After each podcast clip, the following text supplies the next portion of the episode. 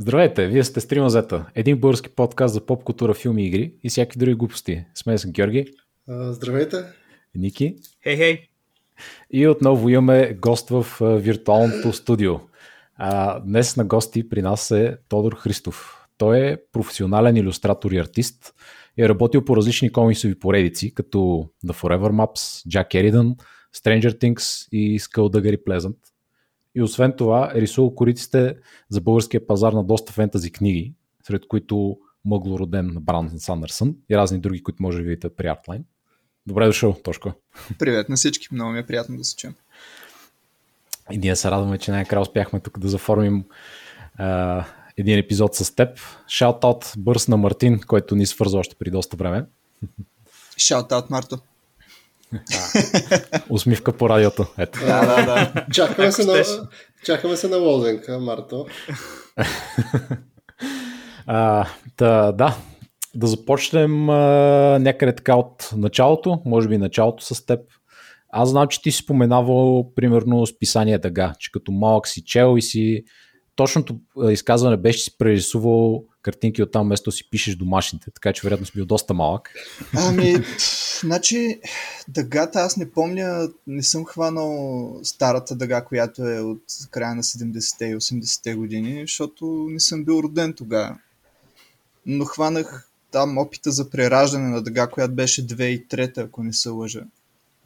И то тогава реално имаше доста глад за комикси, който се породи в началото на 2000-те години. То вашия град е виновен за това, защото хит комикс, да, които издаваха Spawn, Крич и още на заглавие мисля, че... Аз не мисля, че издаваха нещо друго. Да, май това е. След това бяха пуснали същия герой, който нямаше ли за правеше тая инициатива, беше пуснал един Spider-Man, 2 броя. Да. Аз мисля, че някакви на Iron Man комикси съм фашил такива супер... Да, те бяха малко по-рано. Те бяха 99-та или нещо такова. Човека Паяк и Железния човек бяха пуснали ни много странни малки форматчета такива, ама пак бяха се появили такива списания. И вече започна да се култивира някаква комикс общност, поне нали, в мое лице и нали, мои приятели и познати, дето сме расли в тия години. Тъй като се беше появила и новата Дъга, защото хит комикс не изкараха много. Мисля, че колко там? 8-9 мисля, че имаха, да, по-малко от 10 на Спълни, Крич, мисля, че общо 3 май. Не, третия не се пусна. Само да, аз имам такива май спомени. После настана някакъв глад, защото ти си виждал някакви такива яки неща по будките и изведнъж изчезнаха. И, нали, кой да ти каже, че след 2 години пак ще има, примерно, като пуснаха там X-Men и Spider-Man, но ти като не знаеш, това време минава много бавно. И Дъгата беше доста впечатляваща, защото пък изцяло български артисти, двама от които Сатанасов и Титис, които нали, най-много привличаха внимание, поне моето. Нас, между другото, са ни хулили, че не знаем за Дъга. Тоест не, че не знаем, ами никога не сме го чели, ама и ние малко паднахме в такова време. Аз спомновете ги имам още вкъщи, обаче след това не успях да намеря нещо друго по темата и нали, малко ясно нямаше точно какво да правя. Като имаха доста години. Аз реално съм имал някакъв достъп до тези Дъга комиксите, които са старите, които ти сам беше казал за тях. Примерно от някакви мои стари братовчетки и такива неща, т.е. някъде по мазето заринат такива комикси, определено знам за особено за една идея по-възрастните хора от мене, колко много начало Дъга, защото това ми е бил достъпа до, разбираш, както на тебе, до такива супер яки и готини неща и различни, особено като имал, да кажем, късния социализъм, да си го представим късен социализъм и имаш достъп до интересни рисунки, които са не се виждат никъде, така че това е бил портал за хората. Да, така е. Така е. По това време също доста хора, нали, съвременици на старата Дъга са ми споделяли, че са имали достъпи до списания Пив, които пък вътре в тях са имали като подлистници по-сериозни комикси, които също така доста са ги провокирали и са им развивали въображението. Да, просто нали, нашето поколение хванахме това. нали, Мики Маусите и Томи Джери преди това, нали, като си бил хлапак, и след той вече като подрастващ тинейджър започнаха да се появяват там по-сериозните такива американски издания. Spawn, Spider-Man, X-Men, нали, с всичките им там опити да бъдат издавани за известно време. Но пак свършиха някаква работа, след като, нали, мен ми стана професията и... Да. Заребил е достатъчно хора. Явно да. Аз дори тези Spider-Man-и тъна въобще мисля, че съм ги изпуснал в цялото шоу, често казвам, защото първият ми по-такъв съзнателен спомен е вече като започнаха Артлайн да издават и те почнаха с Sin City, доколкото си спомням. Ами те почнаха с Spawn 2005 година. Да, и те също правиха Spawn. Да, прескочиха там едни 30-40 броя и почнаха от 45, ако не се лъжа, и го издадаха като първи. И след това година по-късно скараха Sin City, дето за мен беше паси културния шок това нещо.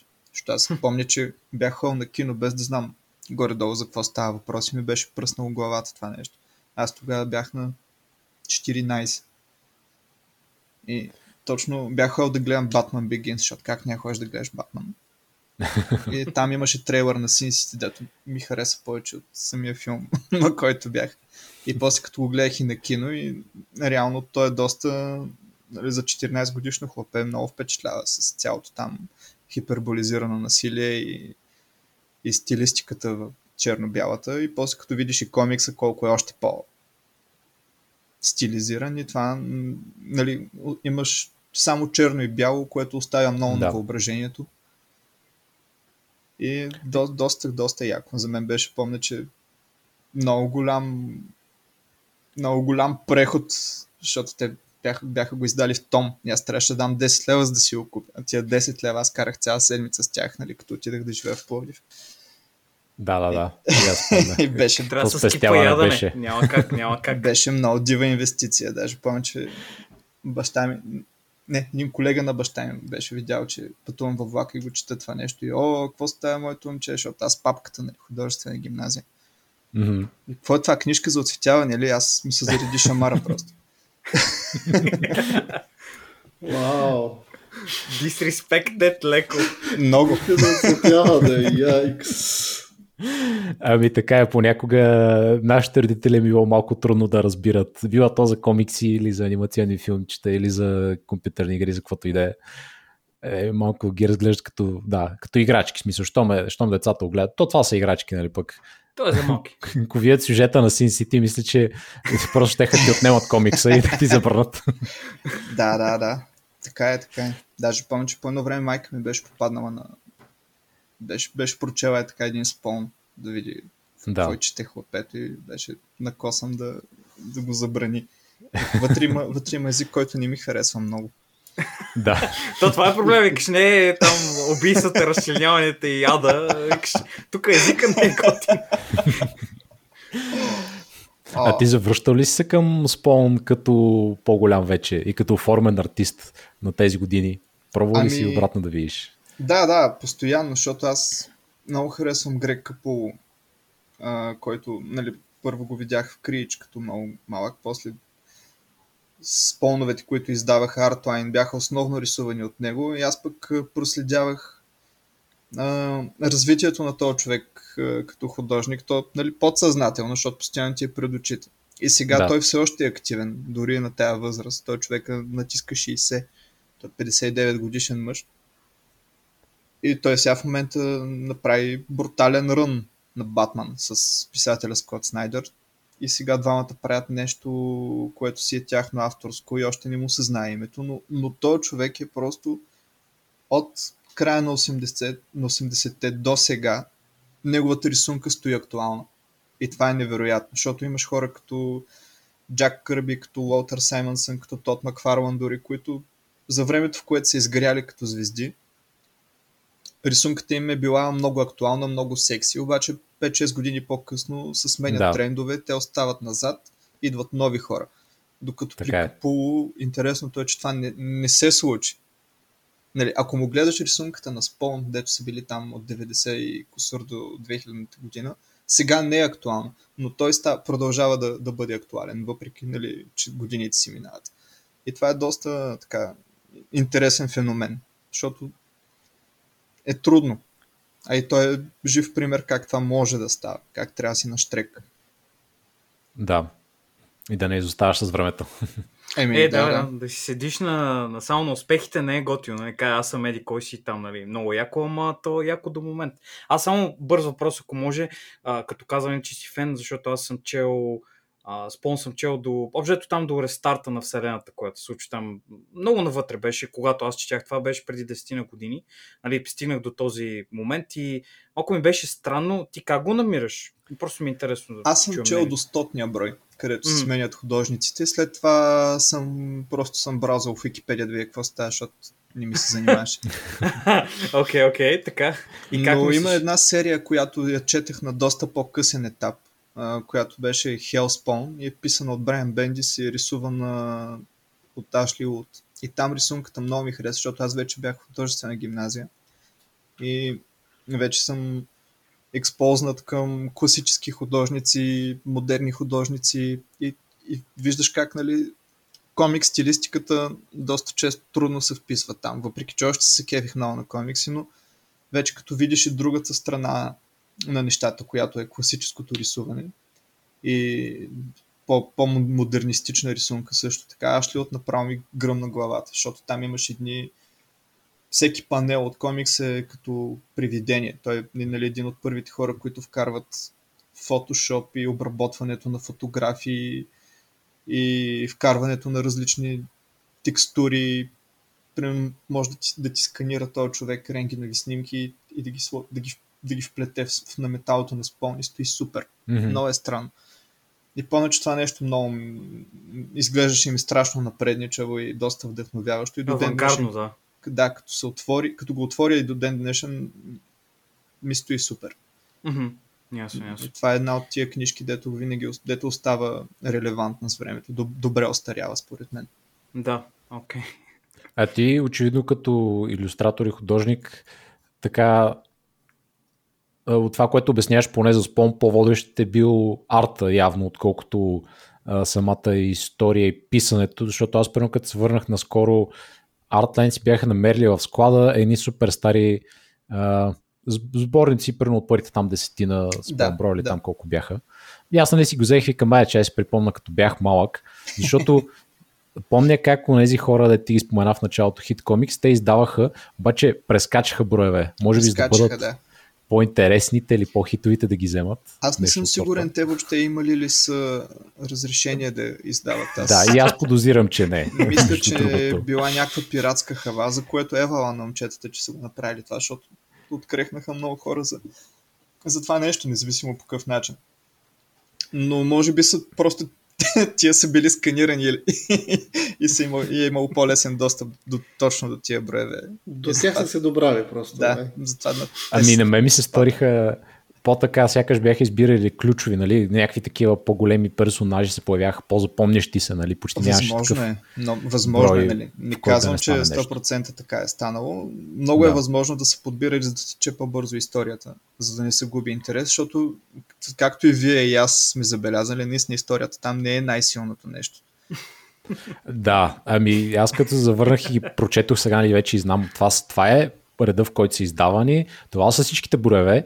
Установих, че не са пропускали толкова много броеве, колкото си мислех, а просто историята е написана малко начиноразделно, как да кажа. Ами те са няколко, нали, ако говорим за това, в началото си ги пише Макфарлън, който сега човека не пише супер яко, обаче пише достатъчно, че да има платформа, на която да си показва яките рисунки, което за мен е добре. Нали, можеш да спасиш лоша история с... Нали, тя не е лоша история, просто този човек си е поставил нещо, което искал да го направи 300 броя, които скоро постигна.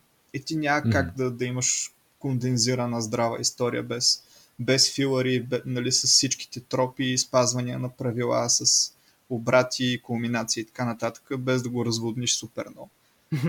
Нали, затова изпълне, нали, за един по-зрял човек въобще не може да се вземе на сериозно, освен да гледаш готините картинки, де всеки панел ти е като албум на яка рок банда. Да, имаш право. Има такова усещане определено. Не съм много готин, но... Еми, той Капул е правил, ако не се лъжа, една обложка на Disturbed и една обложка на Корн, когато бяха много актуални. Аха. Така че... Усеща се. Да, не, наистина не е най-добрият пример за добро писане, но е успяло, нали, в моя случай, нали, моето поколение да ги грабне, защото който хванеш сега между 26 и 30 години, на всеки му е попадал поне един Спон в ръцете и от това е разбрал какво е комикс. Нали, за нашите ширини. Сигурност. Едно от нещата, които ми е доста любопитно е, ти сам каза, че малко или много за образованието си и затова предполагам причината, поради която си тръгнал да се ориентираш към някакъв тип изкуство от тази гледна точка е предполагам точно тези комикси и този тип култура. Абсолютно. При всички положения, ако не бях комиксите, аз нямаше да искам да ходя в художествена гимназия. Нямаше как да стане това. Мене ми е любопитно уменията и да кажем нещата, които те учат в тези гимназии, защото to be honest, нито аз, нито тук останалите двама господа. Има много опит с художествените гимназии. Може би с някои момиче от художествените гимназии. Може да имаме някакъв опит. Но с материали, с училищната програма, малко ми е особено. Ако може да разкажеш малко и много за живота си там, за уменията, които си придобил, успяли малко или много да ги вкараш в своята работа или не ги намираш са особено полезни? Хора, ако тръгнем да говорим за художествената гимназия, ще ни трябва още 2-3 подкаста. Там беше супер яко. Не мога да си скрива душата. Там беше просто уникално. Аз съм ходил с усмивка на училище.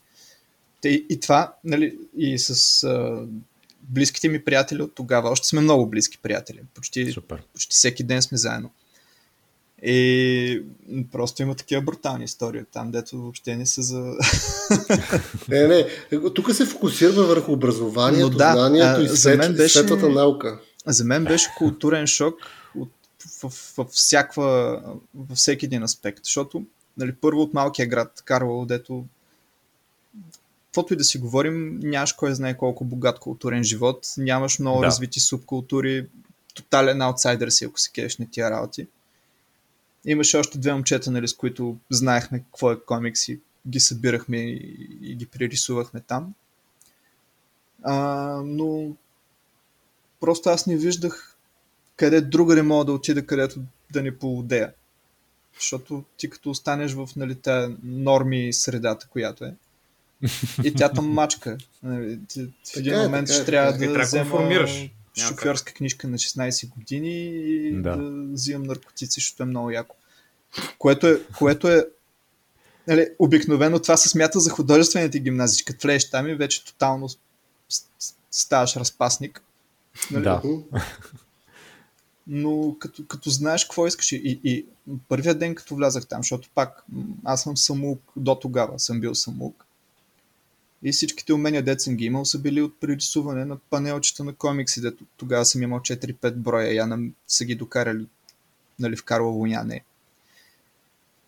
И вече тогава, като още на изпита, като отидах и виждам някакви хора, дето са ходили примерно подготвителни и те рисуват брутално, брутално. Имах се ученици, които рисуваха на академично ниво. И аз такъв човек поправя тук. Това въобще не е за мен. И криволяво надрасках нещо там. Взеха, че ме приеха хората, объркаха се.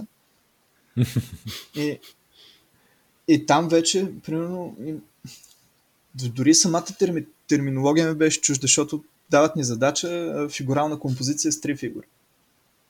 И те имат, нали, това означава, че трябва да направиш композиция от хора в някаква среда, които правят нещо и чисто композиционно картината трябва да ти изглежда естетична.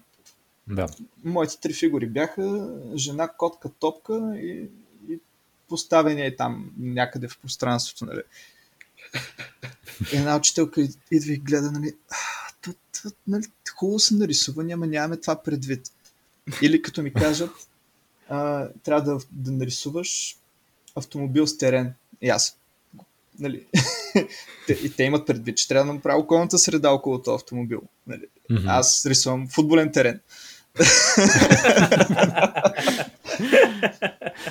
Трябваше, нали, ма ти, момче, нали, ти май не си идвал на подготвителните курсове.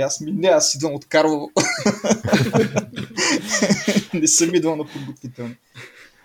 И там вече почнах да се сблъсквам с изящно изкуство, нали? С етюди, с живопис, с история на изкуството и вече, нали, това е съвсем нов свят. Да не говорим, че всички, които бяха в тази гимназия, бяхме на един акъл. Всеки един от нас се рисувал по гърба на тетрадката в продължение на години и съм се карали за глупости. Като отидеш там, сме като развързани. Да. И започваш да откриваш страшно много неща. Нова, нали, музика, стилове, обличане, щеш компютърни игри, нови илюстратори, нови художници, всичко. И също така живеех на общежитие. Там пък беше още по-голям културен шок, защото едни са от английска, други са от математическа, трети са от спортно, всичките сме на един етаж, става пълна лудница. И има само 3 тоалетни за 80 човека и много беше интересно. Да, имало е много, много рязък културен обмен. Супер беше, по на време се завъртя бизнес. Нали? Ние ти от художествената и правихме домашните по рисуване, те ни помагаха по математика. После всички заедно ходихме да се напием. Беше готино. Бизнес е, има бизнес е така. Да. А комиксите по това време каква роля играеха? В смисъл, ти все пак си ходил там с ясната идея, че искаш това да правиш и когато отидеш и кажеш на учителя си, ми аз искам да рисувам Батман, той ти каже, ми не, трябва да рисуваш 3 круши там или нещо. Да, така беше, но реално мен ми беше ясно вече по това време, че ако искам да съм добър в това, което съм си избрал да правя, трябва да мина през крушите. Нали, доста често се случваше, нали, аз вадя комикс, че някой преподавател, какво е той? То това комикс. Нали, с на пренебрежение такова, дето... Да. Седем, че не е рисуване, нали? Седем, че никой не го е рисувал това. Най-долната форма на изкуство, нали? Това е загуба на време и енергия и така нататък, но в крайна сметка пък същите тия хора ни подготвиха много добре с конструкция, анатомия, перспектива, фигурална композиция. Реално комикс е комбинация, нали, от страшно много елементи. И доста от тия елементи там ми помогнаха да ги ушлайфам много добре. Вече, нали, аз за какво ще ги използвам тия умения, си е моя работа. Дали ще правя изящно изкуство, дали ще правя модерно изкуство или ще съм си илюстратор. Това си е моя работа. Те ни дадаха нужните умения. Така, че... Но явно все пак си бил достатъчно така мъдър и предвидлив, за да оцениш ситуацията трезво, защото да, много деца предполагам се отчаят в този момент и си казват, то в мястото за какво влезох. Или... много деца влязаха там, защото могат да рисуват. Да, не защото имат план. Да. Докато при мен аз не виждах друга опция. Може би малко съм клонял към анимация, но за много кратко време. Като цяло за мен е илюстрацията, тия, нали, рисунки, които излучват coolness, така, ако мога така да се изразя. Просто те ми бяха в ДНК. Аз това исках да правя. Независимо дали ще се уча да рисувам като Рембрандт известно време, после мога да се върна и с тия умения да направя някакъв фантом или някакъв бързъркър или нещо такова, който да е с това качество, но да е нещо мое си, нещо, което е от моята глава. Или ако ми, нали, живот и здраве ми поръчат да нарисувам Батман, да го направя доста по-яко, отколкото мога в момента, в който съм бил там. Градивно си гледал цялото преживяване. То всички го гледахме градивно, защото беше страшно интересно, наистина. Той беше като Хогвартс. Ти попадаш там и си... Просто всички са катили като тебе. Някои повече, други по-малко и наистина той е обмен на познания, който се случва между нас. Нали, аз мога да... Някой стои рисува нещо, аз мога да му подхвърля идея, той да добави, да стане още по-добре. Същото може да се случи на мен. Или някой пристига, слуша нова банда. Нали, дай да чуем какво е това. И така нататък, И постоянно. И ние като имахме, нали, тогава, сега доколкото знам, по по-различен начин стоят нещата, но тогава ние имахме по 12 часа на седмица рисуване, т.е. от 8 до 11 караш общо образователни предмети, след това до 4 след обед караш само рисуване, живопис, скулптура, такива неща. И ние сме постоянно заедно в ателиетата и тия часове, в които ти не можеш само да рисуваш, трябва и да нещо и друго се случва, нали? Говорим си помежду си, ходим, пием кафе, връщаме се. Да. По някакъв път не само кафе. И беше много интересно. Просто нямаше един ден да си прилича с друг. И това в рамките на 5 години. Беше супер яко. А тези твои приятели, с които ти кажеш, нали, все още поддържате контакти и чува да се виждате са. Те с какво последствие започнаха да се занимават от тази сфера? Ами някои са също илюстратори, други татуират, трети са класически художници, четвърти се занимават с класическа скулптура, други са 3D, моделиране, гейминг, т.е. гейм дизайн, не гейминг. Да. Някои отидаха в киноиндустрията, така че има. Доста от тях си намериха попрището и по възможно най-добрия за тях начин. Ти си остана... Да. Ти си остана единствено с комиксите. Ами, аз това исках. Аз винаги това съм искал. След време, може би, бих пробвал да се занимавам с кино под някаква форма, защото ми е много интересно. Но на този етап аз съм вече толкова съм инвестирал в тия умения, че няма смисъл да давам крачка назад. Да. И важното е, че така, щом ти достава удоволствие и щом все още го искаш толкова години по-късно, няма място за съмнение. Да, и сега гледната ми точка е малко по-различна, защото сега гледам по-професионално на нещата, не толкова като страст, колкото като кариера. Да. И... А как ти започна постепенно? Извинявай. Съвсем естествено е това, така че съвсем нормално.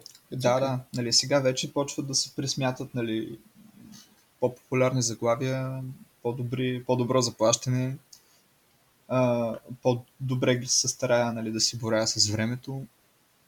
В началото беше дивотия, защото ти си никой. Нали, самия, специално при комиксите, самия пазар е огромен, особено западния. Нали, френския, т.е. тук европейския пазар, той е малко по-особен, но западния пазар е брутално голям. И същевременно много малък. Да. Но там имаш страшно много опции да влезеш. Просто може да вземеш един произволен художник, той е влязъл в индустрията по един начин, другия по съвсем друг. Има един такъв лав, че просто никой не се е появил там по един и същи начин. Всеки е влязъл с нещо. Да. А ти как успя така да пробиеш и да започнеш въобще, защото, нали, началото винаги е най-трудно. Хем трябва да си някакси доказан, ма хем това ти е първия проект, нали, което... Да, и при мен беше напук цялата работа, защото аз влязах след художествена гимназия, влязах в академията в София. И там идеята беше, че ще си ушлайфвам познанията и ще стана още по-добър. Обаче не се случи точно така, защото... Направо го казвам директно. Аз попаднах на едно доста сериозно безхаберие в тая институция. Имаше много добри неща. Не мога само да плюя, но цялостното ми преживяване там, нали, професионално, от професионална гледна точка, беше... Не е било това, което си искал явно. Да, така ще го наричам. И също така видях доста сериозен отпор, защото аз влязах специално с графика, защото програмата на графиците предполагаше доста повече рисуване и доста повече време да отделяш на такива проекти и едно по-абстрактно мислене тренира. Докато илюстрацията имаш в програмата, която четах за илюстрацията, имаше доста задачи, които на мен ми се струваха безсмислени или не ми бяха интересни. И в последствие видях, нали, че част от преподавателите въобще... Може би имал някакъв конфликт на очаквания и реалност, защото, нали, ти като си в училище, идват и ти казват сядай, защото това и това не можеш да го правиш. Да. Докато там очакват, там вече говорят с възрастни хора, нали, над 18 години, които могат да взимат решения за себе си и никой няма да дойде и каже си да работиш. Очакват ти сам да си натягаш парцалите. Да. И, нали, при много от нас го имаше този конфликт, защото ти очакваш, нали, едно учителско поведение, а пък реално получаваш едно поведение, нали, като на... Нали, те ни наричаха колеги. Колеги, заповядайте, да. Тук почваме да рисуваме. Е, като видиш, нали, колегата, дето би трябвало да ти преподава общо 3 пъти в годината, и малко виждаш, че на тях им е малко се тая и на теб почва да ти става се тая. Също така, нали, пак дойде филма с ма ти рисуваш много иллюстративно, или това са комикси. Нали, ние тук да, правим... значи тук е било също отношение. Правим високо така изкуство. Го правиш? Ние правим високо изкуство, ти тук такива, нали, елементаристики правиш. Да. И, нали, още първата година видях, че просто трябва да си изпълнявам задачите там и да си оставям повече свободно време да си правя моите си неща, поне да се трупа някакво портфолио. Така и така съм отишъл в тази академия, така и така трябва да я завърша. Дай поне, нали, като имам някакво свободно време да си правя това, дето си ми харесва. Та... Ами, между другото, от другите хора, които също сме интервюирали така артисти, споменахме Фичев Порон, който е оператор, да. И интервюирахме едно момиче, което е Анита, която се занимава с анимация, и, нали, те горе-долу даваха същото обяснение за висшето образование, поне че въпреки всичко е много трудно като артист явно така да си оцелиш висшето и да попаднеш на хора, които искат да го правят и искат да ти помогнат да израснеш и да се развиваш, нали, независимо вече каква ти е посоката, няма просто да кажат ето това комикс, да, тъпо човек. Това е малко тъпо човек, аз това, извинявам се, че прекъсвам, нали, преди да коментираш точно, обаче какъв можеш ли да предположиш, защото все пак си се движил много с такива, виждал си много такива преподаватели, такива неща, защо според тях е точно по-нишо това, като... защото е таргетирано към деца ли според тях, нещо подобно ли? За комиксите говоря като цяло. Ами и нещо, да, и не. Значи аз мога да ги разбера тия хора откъде идват, защото те са класически тренирани. Нали? Просто те са от такова поколение. И те нямат вина за точно това отношение към комикса, защото те самите нямат богата комикс култура. Нали? Защото ти имаш... Комикса не е жанр, комикса е средство за изразяване. Точно, да. И в крайна сметка ти можеш да имаш различни жанрове, различни похвати. Има комикси, които са абсолютно символични. Има комикси, които са визуални шедьоври. Например, Батман Arkham Asylum. Не знам вие виждали ли сте комикса, но той е чиста живопис с шаблони, които са наслагвани, с фото си, просто тотален баш на различни стилове, на различни похвати, чист артистицизъм, направо авангардно изкуство е този комикс. Но те не са го виждали и не знаят, че може и това да бъде. И също така самите те са тренирани като класически художници да мислят по-условно и по-символично, а не конкретно, докато илюстрацията доста често изисква да бъде конкретна. Т.е. някой влиза в помещение и прави нещо. Или персонажи се бият, или персонажи стоят и водят диалог и жестикулират и така нататък. И това са неща, които пък те са тренирани да избягват. Нали, вместо да ако имаш тема любов, вместо да нарисуваш мъж и жена как нали се целуват или правят секс, ти може да правиш кръгче и квадратче, които се вплитат едно в друго и нали, работиш с символи и цветове. Както при литературата можеш да имаш проза и лирика. Нали, едното е доста конкретно и се води някакъв разказ, който ти обяснява подробно какво се случва, къде се случва и каква е атмосферата, докато другото работи с думи, символи, абстракция, асоциации, да, помагаш и да повече да чувстваш какво става, отколкото също да... имаш музикалност, защото имаш нали, лиричност и така нататък. Нали, и двете са литература, но са страшно различни едно от друго. Да. И също го има и при тях. Нали, те не мога да ги виня за това нещо, защото те са от такова поколение и те самите не са в грешка. Просто те не са подготвени да подготвят някой, който има такива интереси. Да, ами продукт на същите системи са просто и... Да, да. И така. И затова човек взима нещата в свои ръце, взима каквото може от тия хора и съответно работи с това по какъвто начин намери за добре. И нали, това му връща към предишният ти въпрос. Реално интернет. Почнах да се роя в форуми, DeviantArt, различни такива места. А също и по социални мрежи, в Twitter доста често съм си намирал някакви мънички поръчки за много къси пари. Да. Но реално първо капе ти някакъв инком, на тормоз живащи. И същевременно се трупат страници. И в един момент, докато завърших академията, която се случи там 2014, аз имах над 200 страници портфолио, които съм правил 6 страници тук, 4 страници там, 10 страници тук. За такива малки комиксчета някой ентусиаст си е написал сценарий, иска да си го види нарисуван, готов е да ти плати по $10 на страничка. Mm-hmm. Да. И ти в свободното си време сядаш, рисуваш ги, той после пък пуска, други хора го виждат, той е казал, че го работих там с един българин, дед взима много ефтино, рисува горе-долу добре.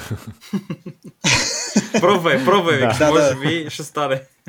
И така, и в крайна сметка това, което се случи, дето нали, реално ми бусна кариерата, бях направил 2 кратки истории с едно момче, един канадец, Майкъл Легас, казва, който в последствие искаше да му илюстрирам цял графичен роман от 98 страници. Това е въпрос за The Forever Maps. Това се превърна в The Forever Maps, който беше Kickstarter кампания, която се оказа успешна и реално събрахме бюджет, нали, достойно заплащане за мен, аз да го нарисувам и съответно този човек да има в портфолиото си. Аз съм написал графичен роман, който е издаден. Да. Записал си се. Едно е да си издаден, друго е да не си издаден. Да. А и голяма също, разлика. Това беше голям буст за мен, защото това беше завършен проект. А пък в комикс индустрията ти може си брутален художник, може си Леонардо да Винчи. Ако не можеш да си завършиш книгата, което се случва изненадващо често, ти не си им ценен. И когато нали, редактори видят завършен крайен продукт, изглежда що горе добре, я да им кой го е правил, тогава вече започват да се свързват с тебе за други неща.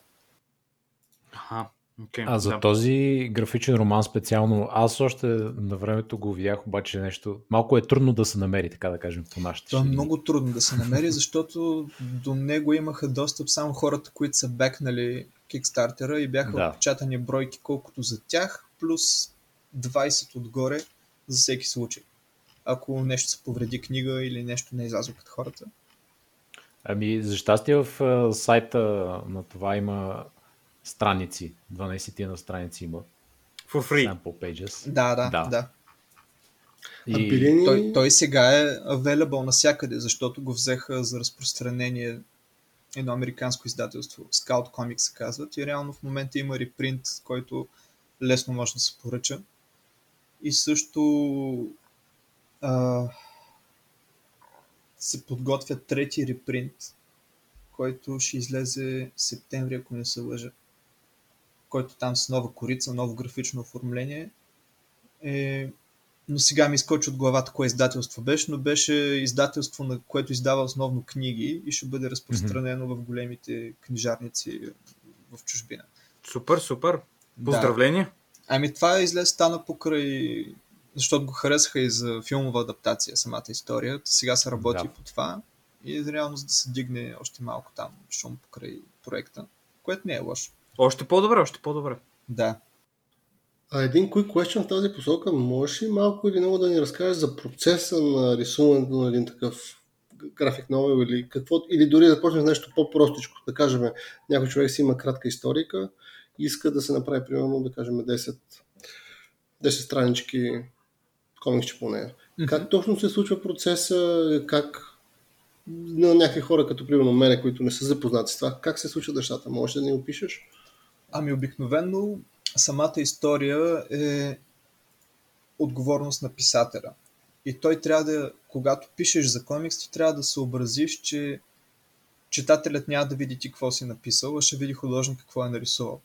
И това е грешка, която доста често се допуска от писатели, които искат да влязат в комикс индустрията, защото почват да пишат като класическа литература, а реално това, което ти трябва да дадеш на художника, са едни много бързи описания на обстановката, околната среда, разбивка, нали, на панели, съответно сцена 1, сцена 2, сцена 3, кой какво прави. Тоест той ти казва горе-долу какъв е мапинга на страничката, т.е. имаш 6 бокчета, на първото имаш къща, на следващото се появява човек, храст. И примерно човек с храст излиза от храста, след това някаква друга сцена. Прибираш, закръщаш шлифера, защото няма наблюдатели. И ти, точно, да. Примерно. Да. Примерно. И на следващата страница имаш брат, появяват се две момичета, които се разхождат в парка, толкова корбалчи. Трети панел, пак влизам. И вече комикс се става яйкс малко. Тоест, той ти казва горе-долу, имаме си горе-долу как ти изглежда флоуа на сцената и от тебе си иска да го изрисуваш. Тоест, не стига до тебе едно, примерно, съчинение, разсъждение, в което ти трябва да си го разбиеш. Да? Има хора, които предпочитат да работят по този начин, но това е стандарт. За мен лично, аз обичам да не ми се разбива на панели, но и да не, не ме затрупват с информация. Тоест, ако комиксът ти ще бъде 10-11 страници, това, което се случва на всяка една страница, трябва да ми е описано на една страница. И да си го прочита и аз да реша колко панела ще има, какви гледни точки, откъде, нали, къде ще са застанали персонажите, къде ще стои камерата. Нали? Това са неща, дето аз обичам да ги правя и мога да спестя, нали, това усилие на художника, на писателя. Uh-huh. Но, примерно, не ми харесва, когато сценарий трябва да бъде там 22 страници стандартен брой, но пък сценария е 45 страници, защото, нали, имаш обяснение за емоционалното състояние на някой от героите и какво му се е случило, нали, извън кадър. Мен това не ми трябва. Мога да пиша по скайп на писателя и той да ми каже, нали, след 2 броя ще стане ясно, че тук той защо е бил тъжен. Затова го искам тъжен на тази сцена. И аз съм окей. Палец горе, правим го.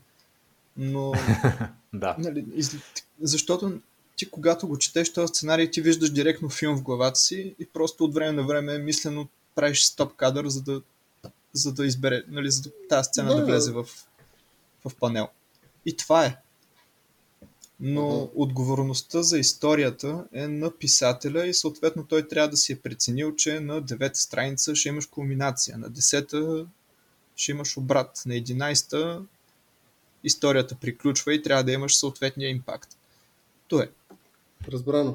А когато тръгнеш, примерно, да рисуваш всяка една конкретна сцена, как се случва точно като флоу? Примерно, ти си го въобразява си как трябва да изглежда сцената, почваш да рисуваш и колко време ти отнема тези неща. Това примерно, аз съвсем хоби рисуване имам. И аз често си рисувам едно нещо и така ти го кажа, постоянно изпадам в класическо състояние Ctrl-A-Delete наново. Разбираш ли? Ами то не е лошо това, защото всеки следващ опит надгражда предишния. На теория. Но, то не е стандартно. В зависимост от сцената, в зависимост от това как е написана. Примерно, какво ми се беше случило и то с професионален сценарий. Имаш сцена, имаш панел, в който се случват повече от едно действие. Нали? Или имаш панел, в който е невъзможно да го нарисуваш така, както го е визуализирал автора. Съответно, имаш, нали, човек, който имаш герой, който поглежда, гледната точка е зад гърба му и ти го виждаш как поглежда през прозорец, но той леко се усмихва. Яйкс.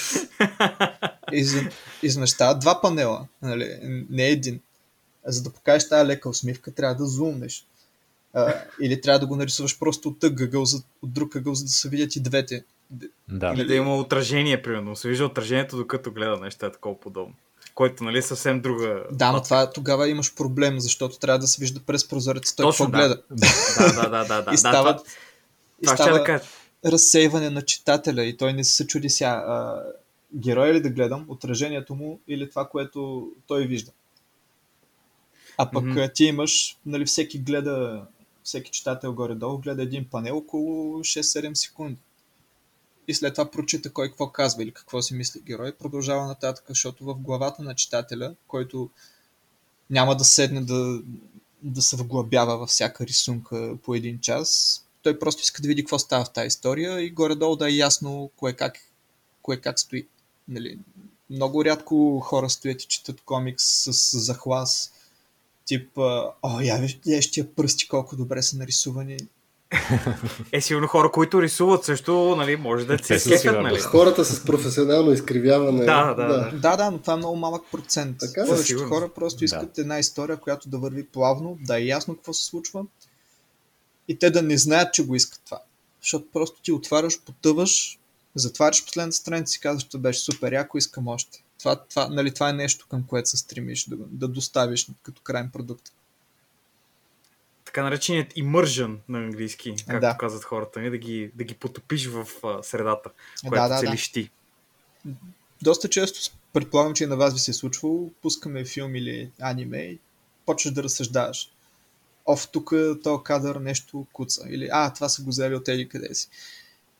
Или, скучно ми е, искам да го дам пауза и да си направя кафе. Нали? Това е когато създателите на това нещо не са ушлайфали. Не могат да държат вниманието и ти вече се чудиш с какво се занимаваш. Да. И не използват медиума доста добре, защото това, мен лично най-такъв ми е pet peeve в това, когато хора, които правят конкретно кино, не толкова, нали, за рисуване, това, защото киното много ме дразни, когато могат да направят нещо просто като го покажат и го изразят, а не го правят. А използват диалог или някаква така подобна глупост от типа, нали, човека е тъжен и трябва да изкаже, че е тъжен. Вместо да ти го покажат кадър, че е тъжен, гледа тъжно нещо там, нали, му напомни. Каквото и да е, нали, просто не използват медиума си така, а правят нещо друго паралелно с това, което според тях е готино. Аз това лично най-много ми влиза вътрешно. Да, това когато си подценяваш публиката. Когато смяташ, че хората, които гледат твоя продукт, повечето от тях са идиоти, и ти го правиш като и за идиоти, който прави тебе идиот. Това е така, абсолютно. Аз това, което съм забелязал, нали, защото аз така известна доза време съм се занимавал в професионална среда, нали, покрай писането. Да. Хората, които искат да продават неща, винаги искат да го направят за, нали, най-ниското средно. Как беше на българските? Знаменател. Да, най-ниският е общ знаменател, точно така. Забравих на български как да говоря. Те, нали, ти казват, окей, добре, тук тази символика не е готина, не използвай символика, разкажи ми го, че, нали, директно ми го служи в текст. Аз след малко седя и към, окей, ама това не е целта, нали, ако искаш да така да става, хората може да си намерят нещо друго. Тук има някакво изразяване на неща, нали. Трябва да се случи изразяване, те хората, нали, ще го видят, не е нещо невероятно, нали, да седиш и да си представяш, примерно, извънземен как седи и се опитва да пие вода, не е виждал до сега вода и такива неща, някакви абстракции, просто, нали, някой е тъжен, някой е щастлив, някой прави някакво действие, което, нали, много хора са го правили в собствения си живот. И това, нали, те ти казват, това тук не е много, не се разбира много, направи го по-тъпо. И ти, нали, ама то като го направиш по-тъпо и хората в един момент се обиждат, защото, нали, като ти кажат, аз съм тъжен, докато гледат, нали, малко се губи цялата въртка в това. И това е много, много странно, защото идва главно, поне аз съм го забелязал, идва от редакторите това, защото, нали, те са хора, които имат представа как работи изкуството, но те не разбират много добре от изкуството, защото не могат. Те затова са редактори в повечето случаи. Те не седят, те са, значи, не искам да обиждам никой, това оказвам като абсолютно позитивно, защото ти трябват хора, които знаят как работи другата част от това, за да те вкарат в рамка и да ти кажат кога излизаш от рамката, за да можеш да си вътре да изкараш пари. Точно пределно му е ясно, знае за какво говоря, някакво да му обяснявам. Но в един момент бутат прекалено много. Добрите редактори не ще знаят къде да спрат да бутат и да те оставят да си експресивен, а не да ти говорят за парите и тия неща, защото в един момент хората почват да се обиждат, като подценяваш интелигентността им. Това е предвид. Да, така е. Тук имаш две гледни точки. Едната е, нали, които за мен и двете са релевантни. Едната гледна точка е, че това наистина се случва много често. И за мен е по-добре да се рискува с нали, опасността, че някои хора няма да разберат какво си направил, да. Но пък качеството е това, което ти искаш и малцинството, което ще го харесат, са ти много важни. Mm-hmm. А и съответно, може те да не са малцинство, може да са ти половината от хората, които са го видели и много да са го харесали и те да вдигнат нивото на останалата половина, която не те е доразбрала. Да. Защото после, ако ти е хубав продукт и се коментира помежду им, някой, който е схванал това, което ти си имал предвид, може да открехне другия, който не е. И той да си каже, аха, значи тук затова така. Нали? Mm-hmm. Това ти е добрия случай. Другия случай е наистина да си буташ нивото, за да може да достигнеш до максимално много хора и нали, като да направиш горе-долу хубава кола, която... Работи половината от времето. Викаш, ама другата половина... Да. Ще я купиш за там 20 000 лева и ще изкара 5 години и през тия 5 години ще се псуваш, че не си купил по-скъпа кола, защото постоянно трябва да измениш нещо. Да. Ефтиното излиза скъпо в такива случаи. Да. Но пък има и друга гледна точка. Има много автори, които са адски добри и адски умни, но пък наистина имат нужда от редактор, който да ги усмири малко, защото в един момент всяко изречение им става скъпо и то или разтяга крайния продукт, или го прави, или просто отиват off-topic и произведението не върви плавно. Да. И затова добър редактор може да ти е безценен, защото нали, го има този израз Kill your darlings. Той ще каже кой точно от любимите ти елементи ти пречи и ти можеш да го пожертваш. Нали? Да, тъпо ще ти е, че точно нали, това послание, дето си го таял в себе си 10 години и сега има шанс да го открехнеш пред широка публика. Няма да стане, защото е too much.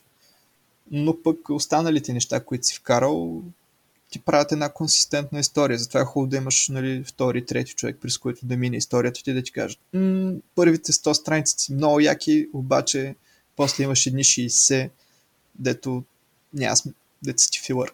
Дето иска просто... да ги скипна малко. Да. А ти в някои от тези случаи така да разбирам, че реално не си работил с редактор. Тоест, прем, когато те контактне някой по-малък и той е автора, ти си илюстратора. Не, тогава нямаш редактор, тогава се опитвам да играя някаква роля на редактор, защото като илюстратор по някой път ми се стопят страшно много нервите заради някакви такива нали, грешки, които са недомислени или не го е дал на някой да го прочете. И правя там един списък с неща, които не стоят добре. Визуално няма да стоят добре или са невъзможни за рисуване по този начин. Или комиксът ти трябва да бъде не 11, ами 211 страници, за да вкараме всичко това. Нали, на страница няма да имаш 6-7 панела, трябва да имаш по 14 панела, примерно, за да вкараме този ефект, който ти искаш. И също трябва да се напомня, че това не е филм. Нали, да. Нямаш кадри, които влизат един в друг, нямаш движения, които нали, в една сцена може да имаш страшно много движения. Герой влиза, отваря вратата, влиза, прави нещо, излиза. Нали, и те ти го, това ти е сцена, но те го кръщават първи панел. Да. И ти си, чакай малко тук. Да, това са 8 панела, защото нали, в зависимост какво прави. Може и 3 да са. Но да, това са такива елементарни неща, дето ми се налагало много често да ги поправям, просто защото наистина хората пишат. Не могат да си излязат от медиума, май. Да, така, както го пишат, но забравят, че някой трябва да го рисува. Да, нали все пак ти да го нарисуваш най-накрая. Само последна точка, за да вмъкна, че абсолютно, ако работиш в някакъв екип от такива хора, редакторът ти е или човек като тебе, както си ти, нали, в случая, който определя пространството, работи с пространството и знае кое, къде, как може да стане, какво може да се случи, тези хора са ти наистина безценни. Те са хората, които ти правят нещо, така че да може да се гледа от други. Защото ти, нали, като се разюзди креативността, нали, сам знаеш какво става и получава това, нали, човек е загърбен и нали, усмихва се и после мисли за майка си и за баща си и на другата планета се случва всичко и това всичко е един план. Нали, да, панел, и след това имаш флашбек към миналото му. Или топ, към... всичко е супер, няма грижи, няма как да стане. Да. Не, може да стане, но реално трябва да си знаеш лимита. Дали правиш графичен роман, дали правиш шорт стори, дали правиш един брой, one-shot. Нали, това са ти нещата, които ти първо трябва да си построиш пясъчника и след това да си играеш в него според него. Да. Рамките трябва да са ти ясни. Да, трябва да си знаеш рамките. Да. Добре казано. Аз една от причините така толкова да харесвам комикси е точно защото са едно съчетание, един брак между визуалната част и между историята. Сега в някои случаи, както казахме, едното е по-силно от другото, определено надделява. Но в най-добрия си вариант, нали, и двете вървят някакси ръка за ръка и ти просто чудиш кое е по-хубавото. И... Ами те не трябва, идеята е да не се отделят едно от друго, когато комикс е добър. Тоест ти не преценяваш историята или арта, те заедно ти разказват една много добра история. Защото ти можеш да имаш различен тип арт за различен тип история. Примерно, може да имаш нещо като Калвин и Хобс, не знам дали го знаете това. Да. Да, което е, нали, по-симплистик, по-картуни, обаче в същото време имаш много сериозни философски теми, които са разгърнати с много добро чувство за хумор. И те едно с друг стил това няма да работи. Нали, с друг визуален стил. Да. Също така може да имаш и някакви истории, резачки тип The Darkness от Image Comics, където пак това нещо с някакъв по-сериозен или по-тежък арт няма да стои добре, защото той е много добра комбинация между страшен детайл и много, много силно хиперболизирана стилизация. И пак няма да има същото излъчване. Затова просто най-добрите истории, които са в комикс формата, са тези, които не ти се налага да мислиш, кое ми хареса повече, историята или арта, просто те заедно са чук. Това е като да имаш много тъп филм, който е заснет прекрасно, нали? Или прекрасно заснет филм европейски, който историята е да е what the fuck, нали? Какво клех току-що и защо го направих. Да, имали сме подобни изживявания. А какви други такива любими, как да кажем, комикси, по-специфични или артисти, ако искаш, можеш да ни споменеш. Аз, например, много харесвам Майк Мигнола, който рисува Хелбой. Той е брутален. Майк Мигнола просто е жив класик. Той е един от хората, които, нали, малко морбидно звучи, има дълги години след смъртта му ще се изучава в тия среди. Просто невероятен талант. Той е и писател. Той е и писател, да. Страшно интелигентен. Даже, нали, Титис, с който си партнирам от време на време по неговата серия Jack Eridon. Той имал шанс да го види наживо и да си говори с него.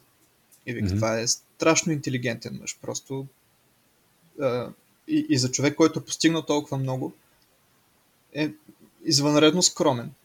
Нали, това е просто... Той човек е слънчица. Толкова страшно талантлив, добър писател, уникален художник. Нямам просто достатъчно суперлативи за този човек и доста съм се вдъхновявал от него, въпреки че стила ми е доста по-различен. Но много ме е приземявал, когато съм залитал към свръх детайл в някакви моменти. Отварям Майк Миньол и си казвам, гледай го, с 3-5 ти прави един панел и заспива. Толкова. Не ти трябва повече. Аз би казал, че Титис има може по-подобен стил. Поне в Чак Еридън, нали, който поне аз виждам доста вдъхновение от Хелбой. Има страшно много вдъхновение от Хелбой. То си личи. Това е един поклон към неговото творчество. То е пределно ясно. Нали? Да. Ти като го видиш. Въпреки силуета, нали? Да, силуета е подобен, но пък интересното е, че историите, които Титис разказва, са с коренно различна атмосфера. Нали, има има доста хора, които са го критикували един вид, ахо, ти крадеш от Майк Мигнола, което е пълен абсурд, защото ти като прочетеш произволен том от Jack Eridon, аз не мога да намеря много сравнение с някаква поп-култура, с нещо поп-културно, което е излизало. Е, примерно, първият том бие на неприятности в малкия Китай, повече отколкото на Хелбой. Нали? Да. Имаш син демон в историята, дето може да ти е Едриган, примерно, от вселената на DC. Може да самият Титис казва, че много се е кефил и на гаргойлите, ако я помните анимация. Да. И те са също доста Хелбой. Да, наистина, да. Няма как, просто неща се взимат от всякъде. Самия Spawn, какво е? Venom, Spider-Man и Batman. Да, всичките неща. Само, че още по-еджи. Още доста по-еджи, да. Ами, така е, наистина. Е, винаги такъв седи този въпрос с изкуството. Сега той е хем нещо уникално, обаче хем някакси комбинация от всичките ти инфлуенси и всичките неща, които харесваш. И стигаме до моменти, като, например, бандата Грета Ван Флит. Не знам дали си е чувал, които в интернет много обичат да го обвиняват, че са просто... че са Led Zeppelin. Защото звучат, нали, много като тях. Ма няма лошо. Реално, някой ако вземе да анализира моя стил на рисуване, може да изброи 10 художника, от които съм се вдъхновявал страшно много. Нали, просто си пораснал с някаква естетика и тя е влязла в твоето ДНК. Ти не можеш да избягаш от това. Което ми напомни, примерно, в предния ви епизод, който прислушах, за Invincible ставаше въпрос. Мисля, че Георги беше казал, ако не се лъжа, че в един момент влиза Хелбой, нали?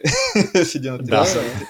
Аз казах, че този е... Не Хелбой. Не, той в самата анимация беше направен така, че да изглежда като Хелбой. В комикса не изглежда. Да, в комикса пък е направен да прилича на Роршах от Watchmen. Защото... Да. Защото... Само, че без маската. Нали? Да, защото разследва убийство на супергерой, което е абсолютно също. И самия Invincible като история, самия Къркман си казва, че това е просто една колекция от най-известните комикс тропи, с супергеройски комикс тропи, правени някога. И ти имаш преди това, нали, то е точно деконструкция на този жанр с добавена фенщина от самия Къркман. Защото имаш много over the top action, доста гори на места и така нататък. Но това си е неговата естетика. Всичко друго е това, което прави Алан Мур преди това с Watchmen. Тотална деконструкция на супергеройския жанр. И след това абсолютно същото прави анимацията The Incredibles. И оттам нататък стана като тренд. The Boys го прави. Сигурен съм, че ще се сетя за още няколко неща, дето подхождат по този начин, защото то вече е пост-супер-хиро комикс, така ще го наречем. Вече хората, т.е. аудиторията е стигнала до момента, нали, след като са изгледали 25 Marvel филма и 15 DC филма и са прочели и комикси, някакви анимации са гледали и, нали, вече да, може да стигнеш в момента, в който дори нормалните хора ще погледнат така, да, окей, това е точно, нали, деконструкция, разбирам, защото разбирам всичките референси. Еми да, имаш, примерно, Invincible е Супермен и Спайдермен в едно. Защото има проблем, тинейджърските проблеми там с гаджетата и училищата. Да, high school stuff. Дето ги има в още 100 различни супергеройски такива рип-офа на този троп. И междувременно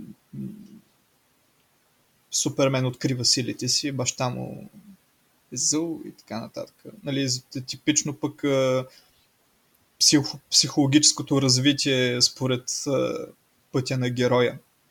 Там по Джозеф Кембъл сблъска с бащата. Дето това всеки един от нас, който е пораствал малко или много имал. В един момент ти се чувстваш мъж, нали, не може да не се сдърпаш статко ти за нещо тъпо.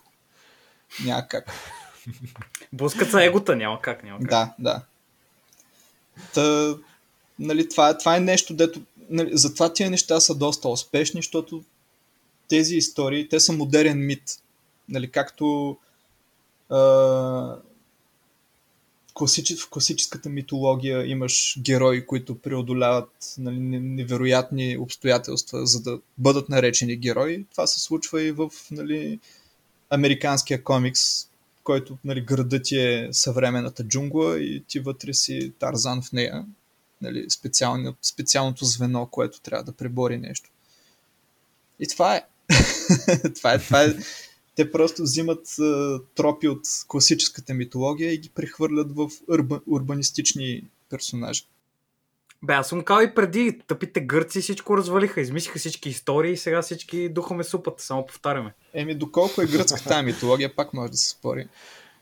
Ебе, в смисъл, древните хора. Добре, айде да не хулим гърците, наистина. Добре, ме спаси, благодаря. Но не, аз нямам проблем с това, защото пък реално, какво беше там? Гроба на Орфея е на нашата територия. Така. Три морета. България на три планети и това е. Директно на три планети. Да, и затова го каза, нали, защото те повечето неща, това е, нали, което каза Бой по-рано, точно, нали, някой казват, ма ти крадеш, то не. Да, както вие крадохте преди от други хора, нали. Да, и както, ето, имаш една религия като християнство, моля ви, не ми се сърдете, ако има вярващи хора, но то е едно към едно тафено от египетската митология. Те си крадат и си имат земки от всякъде. Единия, от другия, третия и такова и така. И от будизма, и които са базирани на такива паганистични вярвания и така нататък и така нататък. Просто чопването от някъде го е имало винаги и ще го има и много след нас. Малко ли много това е инфлуенс, което ти го взимаш и малко ли много чупиш през твоята призма. Да. Говориме. Точно, това ти е креативният процес, никой нищо точно ново не е измисля. Но твоята гледна точка е специална. Точно, ти променяш всичко, разбираш ли? Защото всеки един може да краде комиксите за Батман и историята за Батман. Но сега, тук ме базика, че аз съм комикс хейтера, този за Капу, точно, мисля, че за този бях чел един комикс за Батман. Става дума за Court of Owls. Да, той е най-известна дарка от тази серия. Буквално анимацията, не анимацията, рисунките в нея бяха буквално супер счупени. Супер тотално различни от нещата, които съм гледал и ми направи много приятно впечатление. Специално този комикс. А това е класически комикс за Батман. Да. И това ме накара, окей, после Бой ми разкажа, чакай бе, Георги, той е за Батман, всеки различен човек може да прави комикси, не е един човек да ги прави всичките. Примерно, екзампъл. И това определено ми направи много приятно впечатление, защото виждаш класическия Батман, да, майка му, баща му са умрели и се бие с Жокера, окей, доста класик, но все пак ако е прекарана през призмата, например, някакъв невероятен художник и на някой невероятен разказвач, става тотално различна история. Да, то, като напишеш в Google Top 10 Батман комикса и ще виж, че всеки един от тях е супер различен от други. Няма един с един да си приличат. Нито стилово, нито жанрово. Защото просто толкова много различни талантливи хора са минали през този персонаж и всеки един от тях е оставил по нещо, което е чисто естетическо, си е негово. И това също, нали, и това нещо адаптира героя и го прави по-различен за следващия, който ще го подхване. А когато говорим за призма, каква е твоята призма? Когато, примерно, ти видиш един разказ и казваш, окей, let's go, започвам. Каква е твоята призма на нещата? Какви неща ти разчиташ? Какво ти харесва? Примерно по-дарк, примерно като цветове, като неща. Можеш ли някакъв да ни разкажеш малко за това? Моята призма е моя светлана, наистина зависи от сценария, който чета. Нямам конкретно предпочитание. Нали, лично моята естетика, това, което аз предпочитам, нали, да гледам и да чета, са по-сериозни неща. Нали, трилъри, така ще го кажа.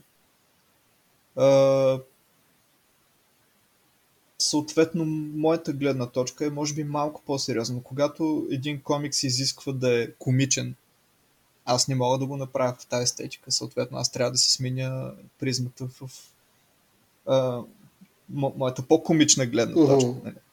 Мога да го направя по-карикатурно, Нали, това е вече друг set of skills, който трябва да ползвам. И наистина, когато четеш един сценарий, той, както и когато четеш един роман, той си има муд, който не може да се обърка. И когато ти си в този муд, представяш твоята версия за него. Мисля, че не мога да го обясня по-добре, защото наистина всяка една история си е специална за себе си и ти просто я адаптираш на момент. Не е нещо, което страшно много се премисли. Ти просто го прочиташ това нещо и ти си казваш, о, това е доста мрачно и го правиш така, или ха, това е доста приключенско и го правиш по друг начин. Тук е момента, мисля, че можем да плъгнем Instagram профила ти, който е Тодор Христов артист. Всичко с лято. Да. Всичко ще го линкнем навсякъде. Защото не съм ходил на училище и не знам, че трябва да давам пауза между думите. Други са правилата в социалните мрежи, така че... Няма проблем, всичко е. И туркс. Не, аз се радвам, че не съм Тодор или тия модерните подходи към... Да. Аз иска да кажа, че... Надявам, че това няма да прозвучи като обида, но аз лично така виждам много различни стилове на твоята Instagram страница, нали, което е хубаво, защото аз обичам разнообразие и трудно бих в смисъл, ако видя един комикс, ще ми е трудно да позная дали точно ти си го рисувал, защото тук показваш коренно различни и техники, и визия, както ти каза, нали, имаш по-игриви, като например този с малкото мече. Да. Еми, ето. Такъв комикс, нали, теб ти пристига този сценарий и ти дори да искаш да направиш следващия бързърк, имаш мече. Какво да го правиш сега? Не можеш да го штриховаш и да го направиш мрачно и сърдито. Няма как. Мисъл, имаш мулт, който трябва да пазиш. Даже самия Грег Капулов в едно интервю беше казал, ти трябва да можеш да нарисуваш Батман, трябва да можеш да правиш и Барби. Каквото искаш от тебе, това ще правиш. За пари работиш все пак, така че, нали... Да, вече когато правя нещо мое, нали, живот и здраве, се надявам да остане време и енергия и финансова сигурност за това. Нали, тогава вече ще имам най-чистата форма на моята естетика. Да. Аз съм си писал, аз съм си рисувал, дали ще го харесат хората, си е, нали...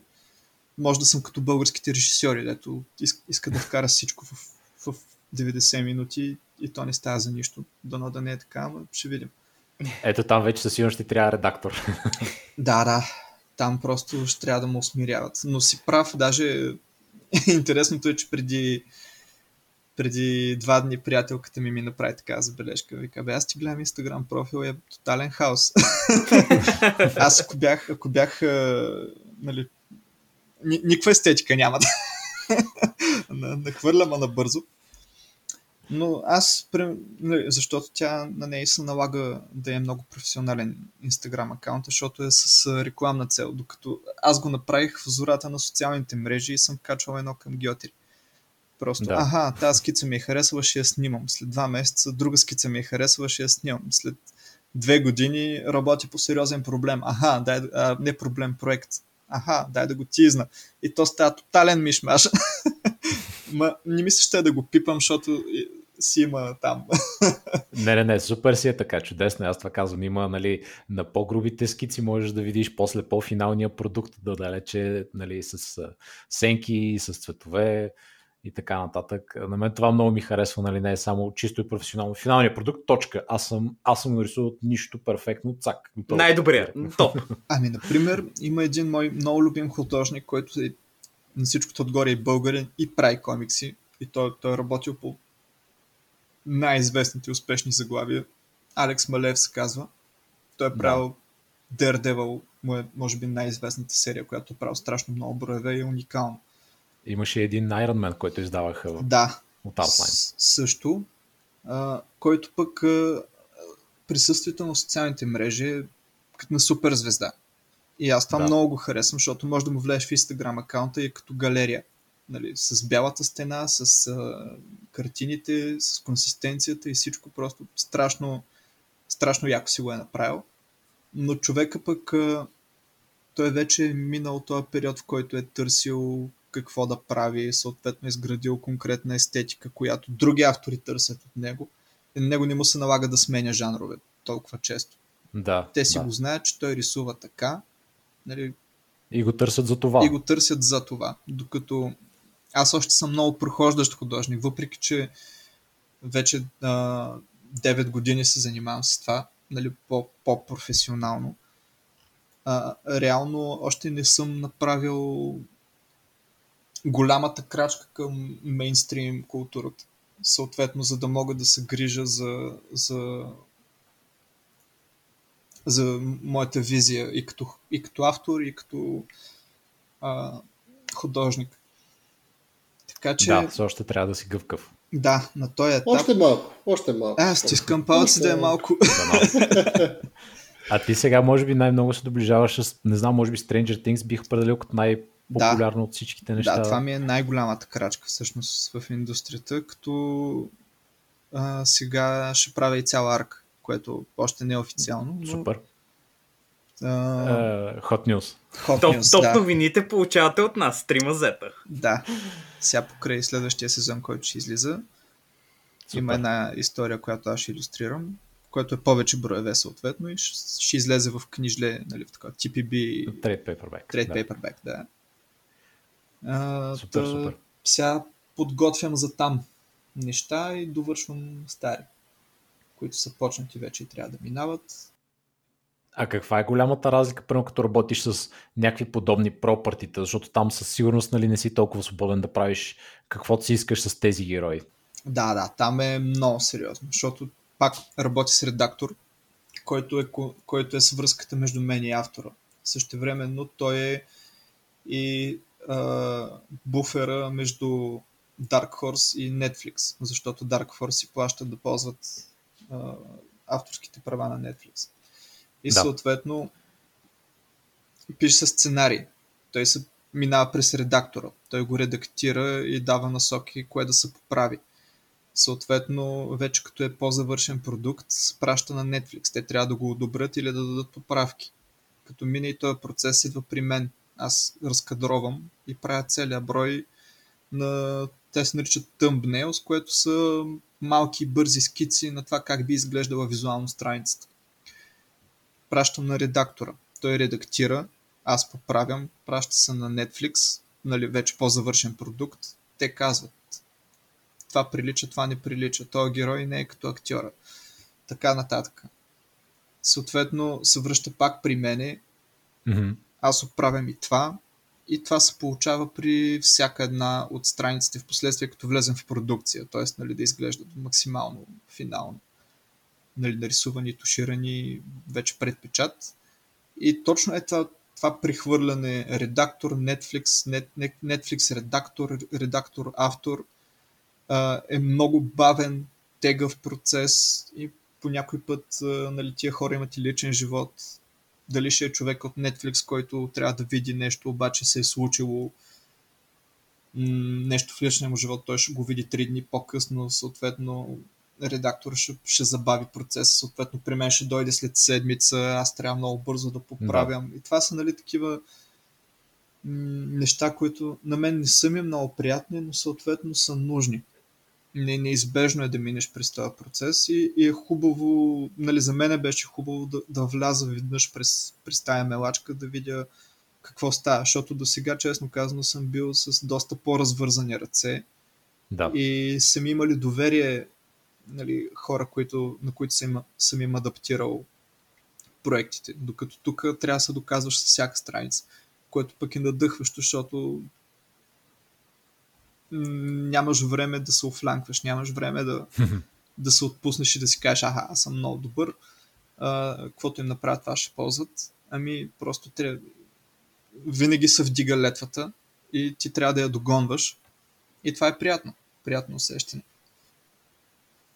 Да, с всеки панел трябва да си на 105%. Да. Държите на штрек определено. Да. Иначе най-приятно всъщност ми е било да работя с Титис по неговия свят. Да, по Зигфрид. Защото и той е художник, също е писател и съответно можем да си говорим на един език. И той нали, сценариите, които той ми е пращал, са много добре издържани. И, нали, защото той самия е завършил кинорежисура, знае какво прави. И съответно с 2-3 приказки може да ми каже визуално какво иска.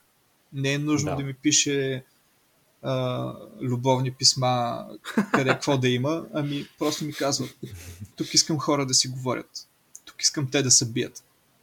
И оставя на мен, аз да си направя моята гледна точка за това какъв ще бъде боя, аз ще си направя в главата хореография за това какво ще се случва.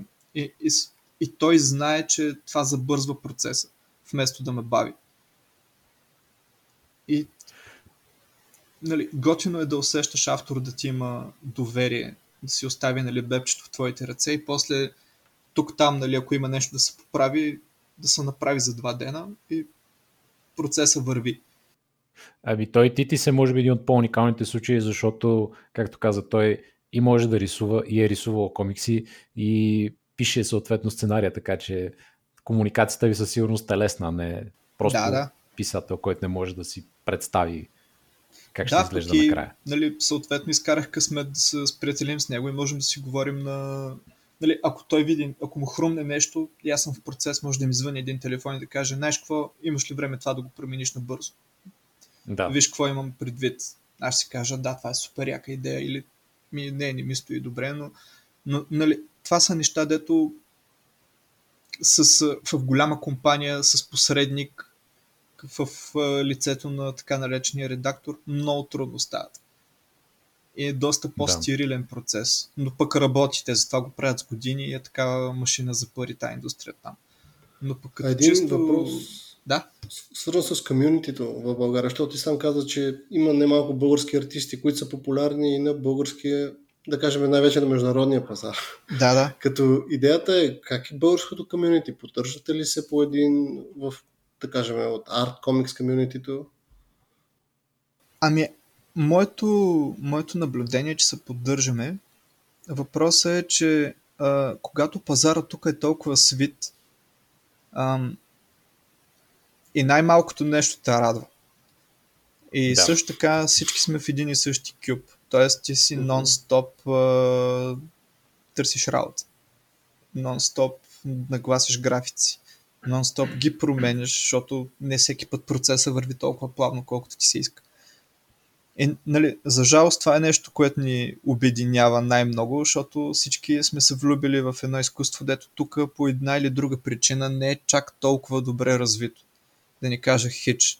Но пък и другото, което ни обединява е, че всички искаме то да се развие много добре и живот и здраве, да си имаме нали, едно хубаво българско издателство за комикси, което е готово да инвестира в художници, да им се плаща редовна заплата и те да си творят и да живеят достойно. Съответно обаче трябва да имаме и развит пазар. Ти трябва да знаеш, че тия комикси малко или много ще се продават и ще имаш възвръщаемост. Щял да разбирам, а има ли място, форум, група или нещо такова, към което примерно прохождащи артисти могат да се обърнат, да го погледнат и да потърсят помощ, понякога дори обратна връзка за нещата, които правят и така? Ами за жалост няма толкова добре развит форум. Например, Ани Цочева държи Манга Академия и подготвя деца да рисуват комикси. И то доста добре. И съответно нейния сайт и също самата Манга Академия е доста добър култиватор на такава среда.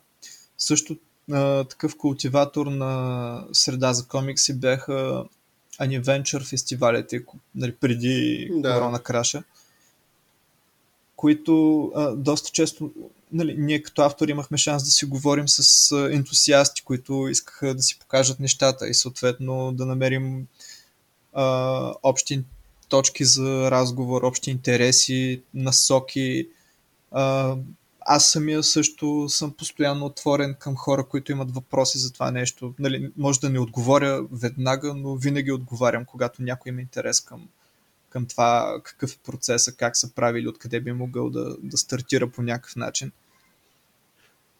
Заради короната малко сме позабрали наистина, но преди колко, може би 3 години, а може би малко повече вече се бъркам, тук почнаха да правят Comic-Con. Да. Който очевидно няма да е на нивото на този в Америка, но ами не е същото, но е добро начало. А и когато се вдигне хубава реклама и добра гиротия покрай комикс проект, с примерно Сашо Малев, като беше дошъл, беше доста голямо събитие.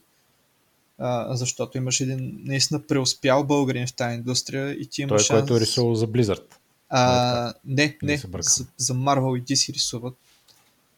Алекс Малеев, дето преди малко го споменахме, че е рисувал Daredevil и Iron Man. Бъркавах с... Да, той беше присъствал на един Comic-Con и беше пълна залата. Имахме шанс да говорим с него лично, той да му задаваме въпроси. Той отговаряше много така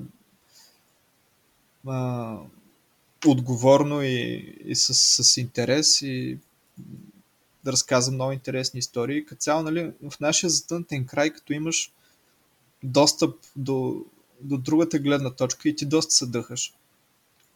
И нали, за мен са много важни тия събития и другото, което е, че група от хора се виждаме наживо да го обсъдим това. И има различен вайб. Едно време имаше форумите, когато бяха на мода, в форумите на Артлайн. Беше също доста активно и покрай тях съм намерил много заглавия и с доста хора съм контактувал, които нали, също е надъхвало, обаче сега като че ли умря тази... Форумите като култура, като цяло вече изчезнаха. Да, появих се социални мрежи, всеки си стои в балона и си гледа фида и това е, нали, не е толкова... Уж е социално, ама реално е доста малко по... много...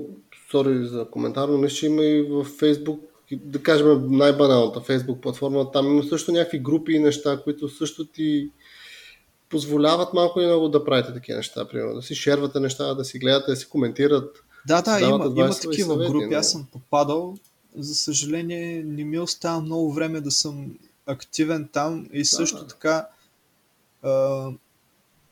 нали, ако трябва да съм честен, не са ми оставили някои много добро впечатление, защото нали, не заради поведение или нещо такова, просто не знам, някак си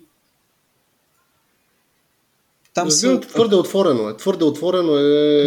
Не, че отворено. Или? Там са активни някакви хора, които споделят комикси, които на мен лично не са ми интересни. Примерно някакви европейски издания, някакви олдскул неща, някакви традиционно български комикси от старата дъга, дето нали, уважавам това наследство, но не е моето нещо. Аз нямам, не може да ми запали интереса, не мога да остана там да браузна 5-6 минути да видя какво става. Да. И нали, съм се отписал от той място поради тая причина, защото хората, които се събират там, може сега да е различно, не знам, когато това беше през 2 години, когато се отписах от тази група, не споделят мой тип комикси, така ще го кажа. Може да има други групи, за които аз самия не знам, но аз и също така не съм супер активен в социалните мрежи. Ние не сме много навътре в тях, но за Манга Академия определено ги знам. И дори аз бях на едно събитие, което организираха преди, не знам, може би месец-два, където в Дискорд стримвахте, бях поканени теб. Да, с Сатанасов, като говорихме. Сатанасов, да. И Милена Дитка Седонова. И да. Милена. Точно. Да, то се получи горе-долу добре. Беше интересен разговор. Като изключим някои технически прескачания, беше много интересно събитие. Да, аз не съм изслушвал записа още. Помня само като го правихме. Помня, че на Диана нещо ни работеше добре микрофона. Да. При нея имаше някакъв проблем с връзката според мене. Живото предаване. Така е. Да, рискове. Но много хубав опит и много хубав като идея. На мен ми допадна доста. И ето и аз там първо се запознах с някакви, защото аз също сега като гледам в интернет, естествено трудно ще попадна на някакви много български артисти, защото нали, сега като сърчеш в интернет ще излезе Marvel, DC, нещо от сорта. Нали. Например, аз там видях Милена Симеонова. Да, трябва да излизат повече български неща и съответно да имат добра реклама. Според мен още е малко рано да се стигне до там. Но лека по лека. Бион на Сатанасов беше много добър проект. И доколкото знам, той се е захванал с втора част. Нали, просто доста много добре изпипано издание. Титис е много консистентен с Jack Eridon. Вече има 3 тома. Работи по 4-ти. Също така работи по нов проект, който е уникален. Просто естетиката на цялото нещо няма нищо общо с Може би има леки докосвания до вселената на Джак Еридън, но е тотално изцяло оригинална идея, която на мен ми натиска правилните копчета като естетика. Много ми харесва това, което прави в момента. Нали, още не мога да му кажа заглавието, но той тизва от време на време, пуска неща от там. Мисля, че много ще се хареса на широка публика. Ами дано, пожелавам му успех. Покрай него и Сатанасов и съответно Ани от Манга Академия, Милена, Диана е доста дейна. Дали, аз доколкото мога да направя нещо за този пазар, нали, аз съм почнал там един комикс за Зигфрид, който е пак във вселената на Джак Еридън и просто покрай различни ангажименти, които са чисто финансови, не мога да седна да го довърша като хората, за което се извинявам на Лина. А той се пак трябва да е поредица? Да, не, той е out of... Защото... Нали, той... действието не е толкова важно за основната му поредица, но пък е такава малка, консистентна, интересна историка в балон в историята. Big Boy Edition, което е голямото издание, което са пуснали с по-големи страници. Яко. Като са големи момчета. Да. И просто аз не знаех, че трябва да е поредица, просто си го възприех като един one-shot спин-оф и нали, очевидно краят му е така... То беше това, реално, идеята беше така, но това, което сега работи по него, то се развива в друг исторически период с същия герой и разказва една отделна случка, която пак до някъде му е сформирала характер, за да стигне до тук, където е в момента главният герой, т.е. Зигфрид като един от главните герои, която е интересна, наистина много интересна и е много готин жанр. Но вече като имам повече, мога да споделя по-сериозно, защото говоря вече от година и половина за това нещо и то още не е завършено и ще му псуват хората. Ще му дойде времето търпение. Търпение. Просто ситуацията е такава, че трябва да се изкарват пари. Също короната доста прецака целият процес, защото изведнъж доста от нас трябваше да импровизират, за да оцелят тия, които се занимаваме с фриленс илюстрация. Надявам се, че всички така и читатели, и слушатели и прочие са наясно, нали, че нещата са доста трудни за артистите и особено, ето както ти казваш, като не си някакво уникално голямо име, просто трябва да свързваш двата края и не винаги можеш да правиш това, което искаш. Така е. Така че мисля, че прощават в този аспект. Тя книжка, че ще стане. Въпросът е, че тя става помежду други проекти и съответно това доста я забавя. Да. Нали, ако комикс средата тук беше по-активна и доста по-развита, съответно нали, можеше да се предложи конкурентна цена на това, което американско издателство може да ми предложи за да работя за тях. И щеше да е супер, нали? Ти можеш да си отделиш едни 6 месеца да завършиш един конкретен проект и после пак да си правиш нещо, което си е за мейнстрим пазара в САЩ. Обаче нещата стоят така, че става сблъсък на дати и същевременно наймата чака. И трябва да се яде този месец. И трябва да се яде и също нали, човек си има и личен живот и малко или много трябва да се покриват някакви неща. Нали. Не е като да си на работа от 8 до 5 и след това да имаш някакво свободно време да щракаш с пръсти. В случая ти си шеф и ти си определяш работното време, но пък ако се офланкваш, не си хващаш крайните срокове и биваш санкциониран. И затова доста често се остава до 2-3 през нощта да се рисуват някакви неща, ти вече нали, си подути очите, дишаш тежко и си чудиш какво да правиш, ама трябва да го направиш. Нали, не, днеска не съм вдъхновен, ще гледам сериал. Няма ги такива глупости, просто... Трябва да напълниш хладилник. Трябва да го напълниш. Така че стягаш. И да, викаш неволята, е тая приказка. Аз ако мога да вмъкна само, че тук така понякога, не с цел да обиждам някой нещо подобно, но хората, които не се занимават с някаква креативна дейност, са не точно хората, които ходят на работа по цял ден и после нали, очакват нещо да ги разтовари. те понякога подценяват, че креативността реално има някакъв край. Това малко условно може да се каже, но това, което визираме, че примерно аз сега наскоро ми се наложи, както обясняваш, да работя за креативността, честа, нали, за моите си неща да правя и паралелно да работя за някакви хора, които ще ми платят пари.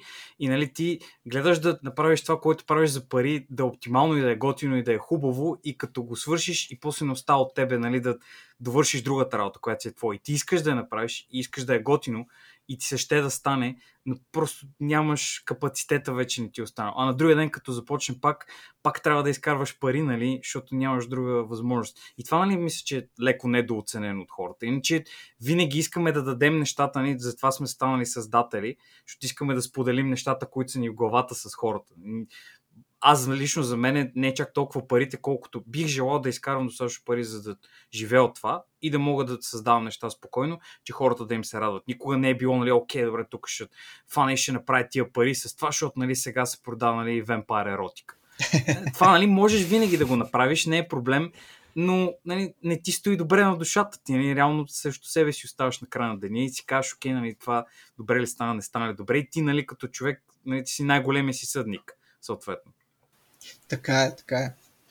Човек трябва да...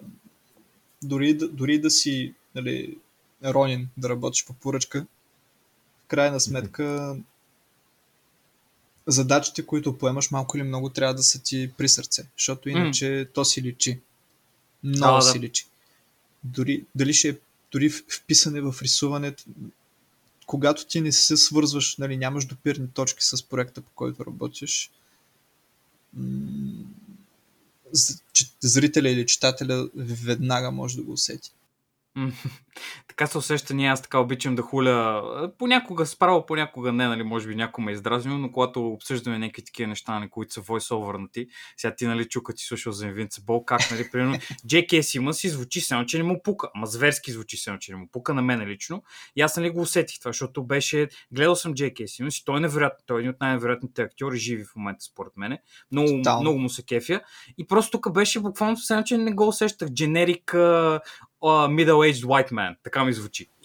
Той това играеш окей до някъде, но малко се усеща и е кофти. Се устои лошо за човек, който консумира нещо, което си създава. И се усеща, както казваш.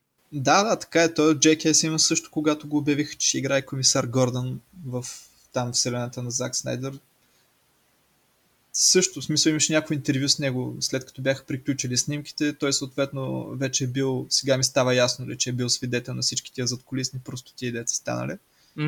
И човек в интервюто си беше му по-интересно да говори за времето, отколкото за празния поглед. Виждаш и имаше едно маме с Бен Афлек, да, където се ги гледа. Работихме много здраво по този проект. Много беше интересно, много беше различно. Нали, такива обичайни културни неща, нали, колкото да не обиди студиото, да не вземат, да не му платят нещо. Да. Или да не го извикат пак, не дай се Боже. Това е още по-голям проблем. Да, но да, ми хубаво си го усетил. То няма как ти свисъл, като се... Има да е свисъл, има хора, които се, нали, го правят за числата, както, нали, възможно е наистина, но аз лично не ми е възможно така, не мога да постигна това, което е окей за мене, за просто, нали, за някакви пари, такива неща. Давам дори нещо, което са ми дали да правя за работа, дори да не ми допада и да не ме кефи, нали, ще направя всичко от себе си, че да е окей за човек, който ми дава пари, защото аз така разбирам бизнес отношенията, нали, с хората, които ти плащат. Защото да се върнем към Vampire еротиката. Ако ми дават добри пари за Vampire еротика, ще пишем по цял ден. Няма проблеми. Обаче не ми е целта това, нали, в живота. Смисъл. Така ви се е наложи в момента. Да, така. Аз и по тази тънка линия искам да се върна малко и пак към песен за Зигфрид, този спин-офф комикса, понеже, както ти каза тук, явно просто сте на една вълна с Титис. Ами, да, надявам се. Аз така го усещам. Ами, да, и аз мисля, че си личи. До тук, първо, как сте взели решението да е черно-бяло? Защото основният не е така. За да го разграничите по някакъв начин. Черно-бялата естетика дойде по две причини. Първата е, че чисто финансово щеше да излезе много скъпо, защото това беше поръчан и платен проект и съответно имахме лимит към бюджет. И реално нямаше как... И то също беше много, много бързо влезе в процес цялото това нещо. Защото гонихме Коледа. И в един момент осъзнахме, че няма да има време някой да го оцвети това нещо. Първо. Mm-hmm. И второ, дори да намерим някой, той трябва да го направи за обидно малко пари. А пък Соня, която е обичайният колорист на Титис, тя беше в проект и нямаше как. А пък тепърва, нали, да търсим хора, които могат да го оцветят и то да имат конкретна естетика. Това... Соня е професионалист. Нали? И за да намерим друг човек, който е на нейното ниво, той няма да се съгласи директно да го направи това нещо, нали, защото това е доста трудоемък процес. За чест и слава. За чест и слава, да. А и другото нещо беше, че си пасна много добре с историята от това, че се развива в миналото. И стои като един черно-бял флашбек. Mm-hmm. Което...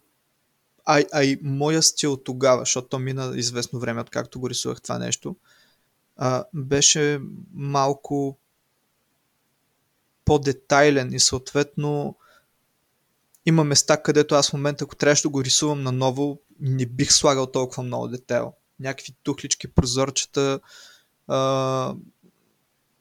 цвъчки, да. Штрихчета, дето в момента аз бих ги избегнал, просто за да стои по-ясно какво се случва, нали?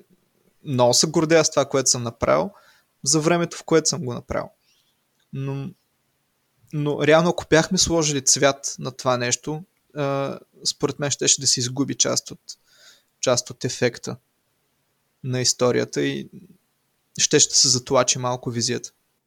Ами така е. И според мен аз, нали, това също го бях усетил, че все пак един вид флашбек в миналото до някъде. Но пък аз много така силно го оценявам, защото това е една от причините да харесвам, например, манга комикси също. Там си принуден едно ограничение, което е липсата на цвят, да го превърнеш в преимущество. Абсолютно. Да се използваш него. И просто с много малко трябва да направиш много. Така е, така е. А в мангата има такива примери, в които ти просто ти си го спомняш цвят. Има такива... при нас много обичам Blade of the Immortal. За мен това е най-добрата манга правена някога. Нали, много хора ще кажат, това са пълни глупости. Качвам го на Акира. За мен специално. Нали, Акира е second best. Нали, там копче не можеш да кажеш. Но, примерно, аз като си спомням елементи от Blade of the Immortal, които съм чел, си ги спомням цветни, въпреки че съм ги гледал черно-бели, което е абсурдно, ама става така.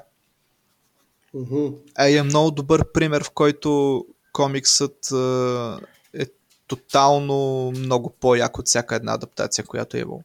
Не, че са лоши. Е бедствието. Там е много друго бедствието. Тия хора не могат да се оправят с този Blade of the Immortal. Да, огромно.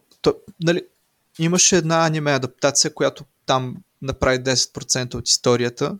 Нали, беше прилично, но не може да се качи на малкия пръст на комикса.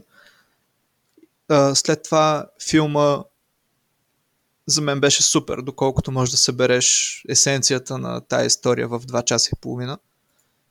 И след това имаше аниме, което адаптира цялата история от начало до край, но вече понеже са минали толкова години, откакто тая история е завършена и се предполага, че целият свят я е прочел, поне поведнъж, те бяха решили да го стилизират малко и да вземат конкретни, нали, всеки един епизод е взимал конкретни събития, но не разказва плавна история и стои едно накъсано.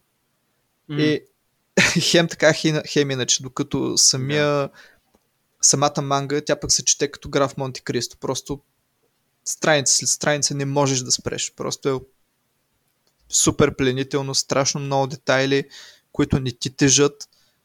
Има филъри, но дори те са супер интересни. Да, там просто много, много магическо е станало всичко. И също въжи и за Кира. Кира няма добра адаптация. Нали, уникална е анимацията до толкова, доколкото адаптира историята. Обаче, който е чел мангата, знае какъв mindfuck е след това. Там е друго, там е малко по-друго се получава. Аз само за момент да те попитам. Мисля, че се казва... Вагабонд, мисля, че се казва тази мангата за Мусаши. Mm-hmm. А как я намираш нещо? Защото, нали, казва, че много такива в това. Аз лично много съм впечатлен, нали, като плебей, човек, който не разбира много, нали, само визуално. То не е за разбиране. В смисъл, то си е изкуство. А и всеки един си харесва различни неща. За мен Вагабонд е супер яко като история, но колкото и странно да звучи, мен ме губи рисунката. Не те кефи толкова. Окей. Това ще да питам аз, как го намираш. Въпреки че е майсторски нарисувано, просто човека е бог. Но моята лична естетика изисква, нали, това, което аз търся, е повече динамика и по-малко детайл. Защото там мога да взема една лупа и в бойна сцена да разгледам тривичките и листата. Скандално е, аз точно това ще кажа, че много на някакви дивотии се случва там. Тот човек не знам как го е създал това, как са му дали време, ако го е правил за седмица, въобще не знам как му е стигало времето. Това е с екип от асистенти, обаче въпреки всичко е уникално. Нали, аз Вагабонд мога да го гледам като картини на Дюрер, но не мога да го възприема като комикс. Точно, да. Аз това ще да кажа, че той изглежда наистина, много от панелите просто изглежда, нали, че така е, може би такава е била целта, нали, повече да покаже еволата, нали, да каже това е картина, все едно, че Акира Куросава си аранжира шотовете на филмите, нали, така съм го направил. И той така се усеща, защото, нали, естетиката на самураите ти неща. И това мисля, че не е някакво такова много готино, но разбирам, що не би те скефил, защото ти друго търсиш. Да, аз просто обичам повече динамика, повече спидлайнс, повече ескизна рисунка. Не харесвам свръхзавършени, изведени до абсолютен край рисунки. Обичам тук там нещо да е оставено за интерпретация. Нали, това си е за мене лично предпочитание. Но пък, примерно, от друга страна, пак такава манга в епоха, Lone Wolf and Cub, което е другата крайност. Там пък е супер бърза рисунка, тежки петна. Самия Франк Милър се е вдъхновявал безкрайно много от тая манга, когато е работил по там легендарния сиран по Daredevil. Има много филми такъв, японците много са направили са филми такъв поредица. Да, които са много хубави. Да. Но, пример, тази манга аз препоръчвам на всеки да я прегледа.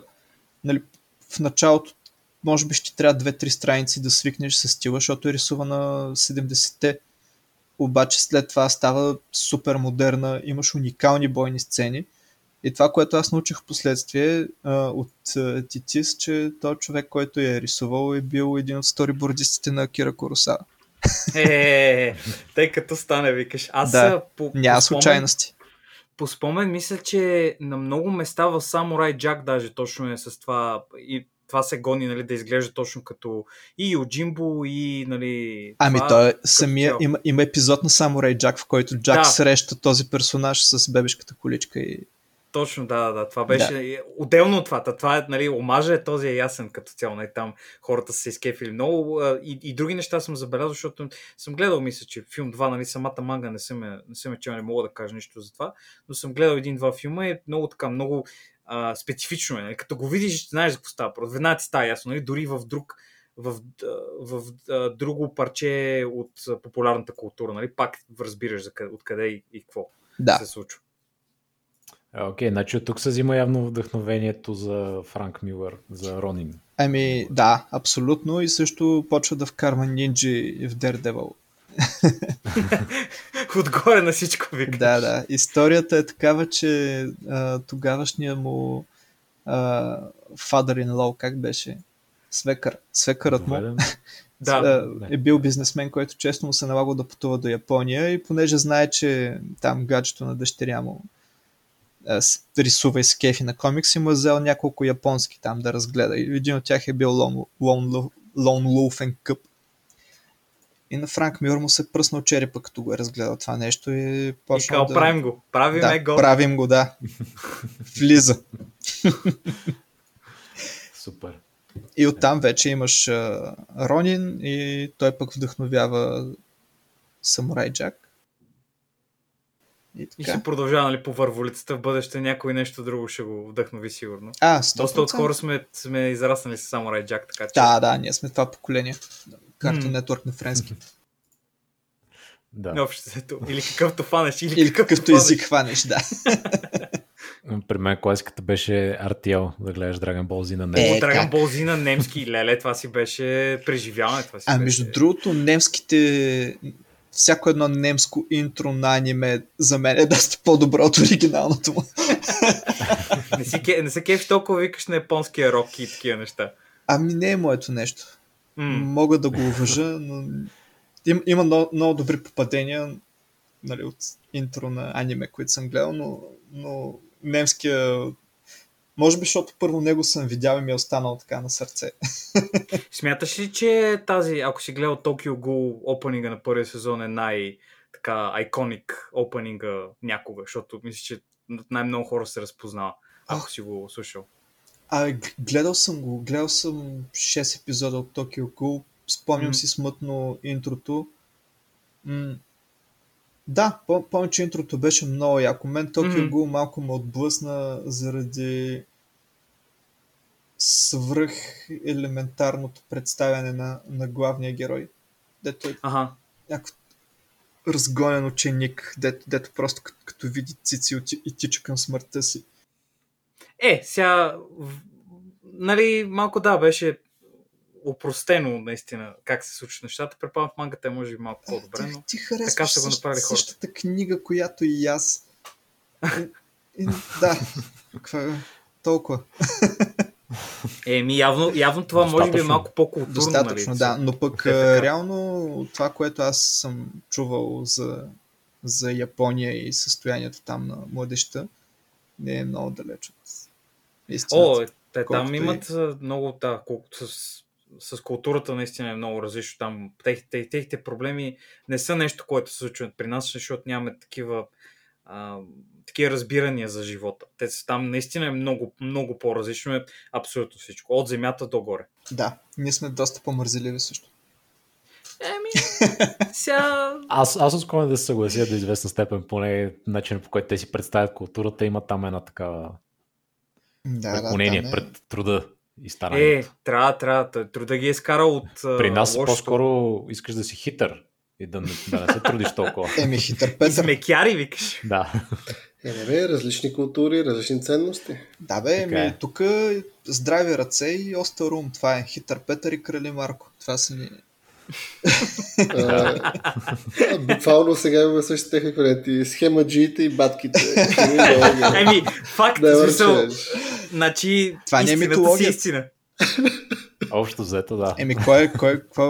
Кой беше? Кои са най-влиятелните там български личности от историята? Хан Крум, дето е рязал ръце и глави, нали, да го слушат най-накрая какво казва. И също цар Симеон, дето е ни изкарал, нали, на три морета и ги е къртил. Три морета. Където ги е хванал, там ги е бил. Да. И след това имаме Цар Ивана Сен с схемите и с дъщеричките. Да, и Георги. Любими схема Джия от България. Да, и Левски и Раковски, дето реално са се видели в чудо, докато ги хванат тия хора. Реално е трябвало някой да ги предаде, за да ги хванат. Така че... Да. В този смисъл, така като го повдигаш наистина. Има интересни... Човек, да чакаме ли комикс за Васил Левски, човек? Чакаме ли комикс за Васил Левски? Как беше победел от схемаджиите? Да, що не? Може да стане готино. То имаше майдъл, имаше един, аз съм гледал, има един, който е за... В старата Дъга има комикс за Левски, който въобще не е мал. Той адаптира тия Демонът на империята, имаше една поредица... Да, телевизионно мисля, че беше така. То първо е писано като роман, като поредица от романи за, нали, Young Adult, за млади хора. Подрастващи, да. И след това го адаптират в сериал, който въобще не е лош. Аз скоро го гледах и съм много приятно изненадан. Левски там е като много харизматичен герой са го написали, което е много яко. Като дете си спомням, от някъде ми бяха докарали някакъв комикс, български беше, и той беше за Витохол. Знам ли се, не знам ли е попадал при тебе. За тио... Ми не, не съм го виждал, но... Случайно мисля, че майка ми се беше върнала от панер на книгата и аз нещо не бях отишъл. Хихи. И ми беше донесла този комикс и той беше много странен. Имаше дори друг такъв исторически комикс и беше мисля за цар Калоян или нещо. Имаше такава поредица с вестник стандарт преди време. Пускаха комикси, които са на историческа тематика, което за мен е много голям плюс, но минуса беше, че не бяха... Те бяха много исторически коректни спрямо официалната ни история, но като... Като валюто, което трябва да един комикс не го дават, така да кажем. Ами да, не бяха достатъчно драматични, за да... Нали, като видиш един исторически филм, правен от Холивуд, да кажем, може да е тотална фантасмагория, обаче ти държи вниманието. А пък в нашата история имаш такива брутални истории, които си струва да бъдат разказани и някакси драматизма в тях не е ловен като хората, когато са представени по такъв художествен начин. И за мен това е нещо, дето ще е хубаво да се промени. Аз имам в главата си нещо, което след време много бих искал да направя, което е нали, художествена история в период. Ти отдема базик на Шимали комик за Левски. Може би да, може би не. Все още не знам, Георги. Хихи. Не мога да потвърдя или да тотално да отрича, но може и да има нещо такова след време. Според мен това нещо ще се хареса на адски много хора. Говоря на класическите фенове на комикси, а и може би не толкова на комиксите. Може да е начална страница за някои нови хора. Аз имам hot take против Министерството на образованието, така че го пригответе се, да дръжте се здраво. Никето ще ни кара да учи бе манга. Значи, не, нищо подобно, човек. Всеки да седи да си гледа каквото му харесва. Точно това е, нали, че като те накарат нещо да правиш, аз примерно ненавиждам българска литература, защото една много гадна госпожа ме товареше през цялото време като пълен дебил. И аз нали всичко, което е българско, просто автоматично нали, тя ми създава такъв баяс, който не мога да преживея. Иначе чета българска литература старовремска, нали? Новата дори не се занимавам, защото няма време вече. Но това, което искам да кажа е, че ако примерно дадат на хора като Тошко, който нали, конкретно има представа как работят комиксите, работил е по тях, изкарвал е пари по тях, дали, е невероятно, пробил си е нали, път в бизнеса и му дадат някаква история, която се учи в училище, да я пресъздаде той с някакви хора също компетентни, много по-добре ще резонира с младите хора, защото това е нали, медиум, който им харесва повече на тях. Могат да фанат, да видят, да разберат за какво става въпрос и да им бъде представено това, което искат да ти представят, по може би малко по-драматичен начин, но ти ще се заинтересуваш да видиш, например, какъв е истински исторически прецедент и да разбереш какво става. Но нали, някой трябва точно драматизма, който той говори за него, нали, някой да го вкара, да се разбере за какво става въпрос и вече ти, ако те интересува, да си научиш. Значително по-добре е спортно, отколкото да ти кажат за енти път как Хитлер е победил еди къде си там с някакви танкове. Поздрави, мерси. Но ако направя като комикс, викаш Нике, нали, се стрелят. На комикс, в смисъл, хората, които ги интересува, ще им е готино. Който не го интересува да си чете тъпата в пъти, по-добре ще бъде според мен, отколкото от учебника да прочета. Всичко, което съм чел от учебника, ми се е повръщало колко, нали, представено като историк, нали, историк ти го представят, няма как друго яче да стане. И, нали, това не винаги е толкова интересно, няма как ти хване било то, нали, просто въображението по някакъв начин. Ами виж, имаме прекрасни примери за нещо такова. Например, на Вера Мутавчиева трудовете. Те са уникални като художествена литература в период исторически и той разглежда, нали, конкретен период в историята на България. Солнския чудотворец. Те са страхотни книги. Препоръчвам ги на всеки да ги види. Това е просто страхотно. Много добре е направено. И също по темата, например, нали, това за образованието, което каза, като хлапе бях попаднал на един комикс Батман и Капитан Америка, което, нали, много хора ще се намръщат сега, като говорим на такава тематика, обаче реално за мен това беше първи сблъсък с Втората световна война като сетинг. И аз след това бях намерил някакъв атлас на баща ми, който имаше там карти от Втората световна война, която описва, нали, придвижвания, и аз търсих, нали, да видя откъде са минали героите. Не намерих Готъм Сити, там ще няма такъв град, обаче ми остана... Тъй като стане, да, обаче пък ми остана като някакъв афинитет. И след това всеки път, като съм гледал филми на тая тематика, ма запалваха още повече, докато не дойде периода, в който учихме наистина Втората световна война и аз нямах търпение да попивам като гъба за това нещо. Mm-hmm. Нали, Редни Краян, Враг пред портите, щеш Индиана Джонс, дето е супер хиперболизирана там гледната точка. Да, да, има нацисти. Да, но пък в крайна сметка, нали, самият афинитета към този период те кара ти да го ресърчнеш после в свободното си време. Нали, комикса може да е, дали ще е комикс, филм, сериал, може да е пълен булшит от към исторически факти, обаче после, ако си любопитен и по някакъв начин те е грабнал този разказ културно, ти можеш да видиш какво е било. И, примерно, ако сега се създаде някакъв сериал за периода на управление на цар Симеон, да кажем, и е с качеството на... Дай, ще кажем... Game of Thrones ли? Под прикритие, да кажем. Ще го кажа Game of Thrones. Хората ще избухнат. Ясно. Защото ти тогава имаш толкова много драматични събития, толкова много истории за надхитране и предателства и справянето с това и конфликт баща син и така нататък, ти можеш да правиш уникален сериал. Просто трябва някой да инвестира в това нещо и ще бъде брутално. Парите чакат, буквално парите чакат. Има такъв сериал за английската история, той е дети, примерно даже Викинги, също доста голяма част от формирането на Англия се застъпва в Викинги сериала, да. Но Last Kingdom конкретно е точно за, нали, така наречения обединител на цар Албърт, нали? Да. Обединителя на Англия, който, нали, там е направил Англия да бъде обединено кралство, нали? така. И точно това се случва, както го обясняваш ти. Нали? Не е това, което реално се е случило, нали? Няма как, ще не е толкова интересно. Да, но е главният герой, който е там, ти показва достатъчно интересни неща, че да се заинтересуваш и оттам нататък вече да си научиш, ако те кефи, нали? Да, абсолютно.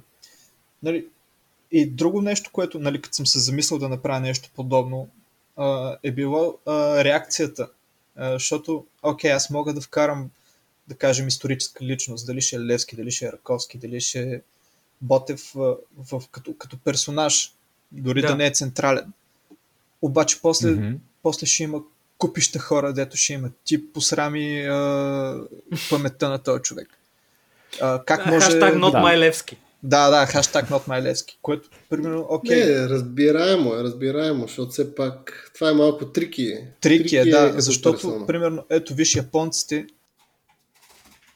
те нямат този комплекс за историята си и реално могат да ти направят страшно много адаптации на техни исторически събития и периоди, които... Те са окей с това, могат да ти направят 7-те самураи като меха аниме.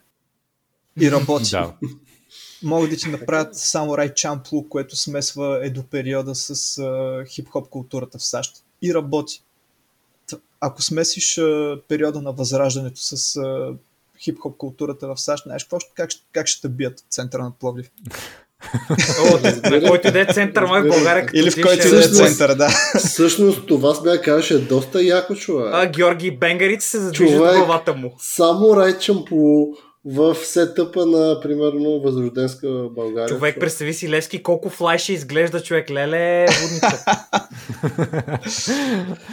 Аби, така е. Важно е нещо все пак да разпали така пламъка и интереса на хората, нали. Поне аз това бих оценил като по-важно, нали, отколкото някой там да си спомня. Тия хлопета, дето стоят и го гледат това аниме, ще я да пита татко си кой е Мусаши.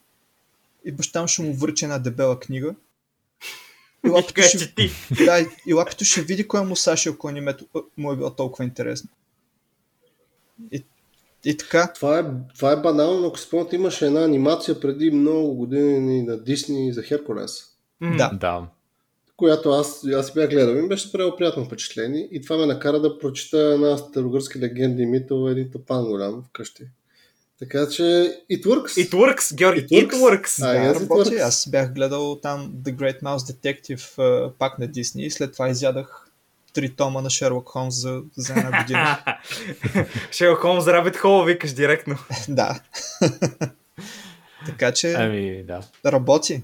Затова е художествената интерпретация. Да запали въображението и после ти да откриваш още и още и още, което ще ти е полезно след време. Съгласен. Явно всички сме на една страница, както се казва така. И в книгите, и в комиксите. Мисля, че това е добро място да приключваме. Аз ти казах, с времето се уливаме винаги. Супер беше. Беше много приятно. Радвам се. Отново да плъгнем на Инстаграма. Тодор Христов Артист. Ще го намерите и в линковете. Последвайте го. Вижте за какво става на въпрос. Надявам се, че сме разбудили все пак на някакви хора и ние интереса, защото споменахме доста автори, доста илюстратори, доста художници, комикси, серии, нали, всичко, което ви е било така интересно, вижте го в интернет, нали, отнема 2 минути и може да намерите изцяло нов свят, в който се потопите. Да, благодаря на всички слушатели, благодаря на Тошко, че ни гостува, беше ни много приятно да си говорим за всякакви разнообразни теми, които в нормални епизоди ни е по-трудно да засягаме.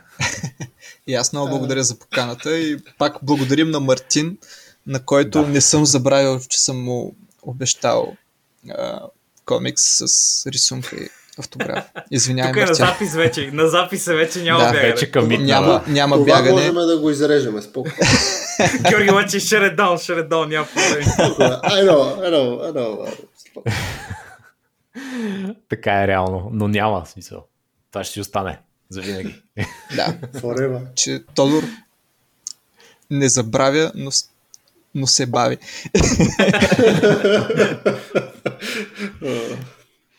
По-добре късно, отколкото никога. Така е. Благодаря ви много, момчета.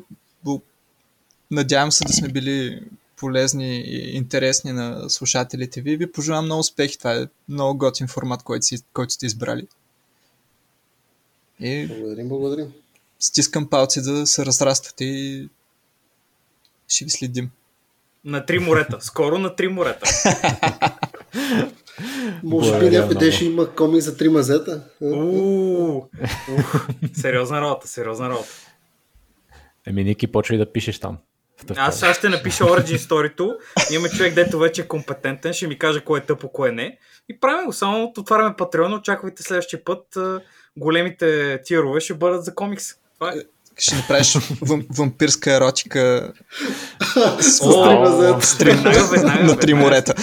Веднага с Георги ще имаме заигравка, веднага Боби ще е третия ъгъл в любовния ни триъгълник. Всичко е готово, измисля, няма проблем. Какво правихте с Никеле 3 дни? 3 дни в Никеле, какво правихте? В Георги. Да, благодаря отново на всички и се чуем следващия път.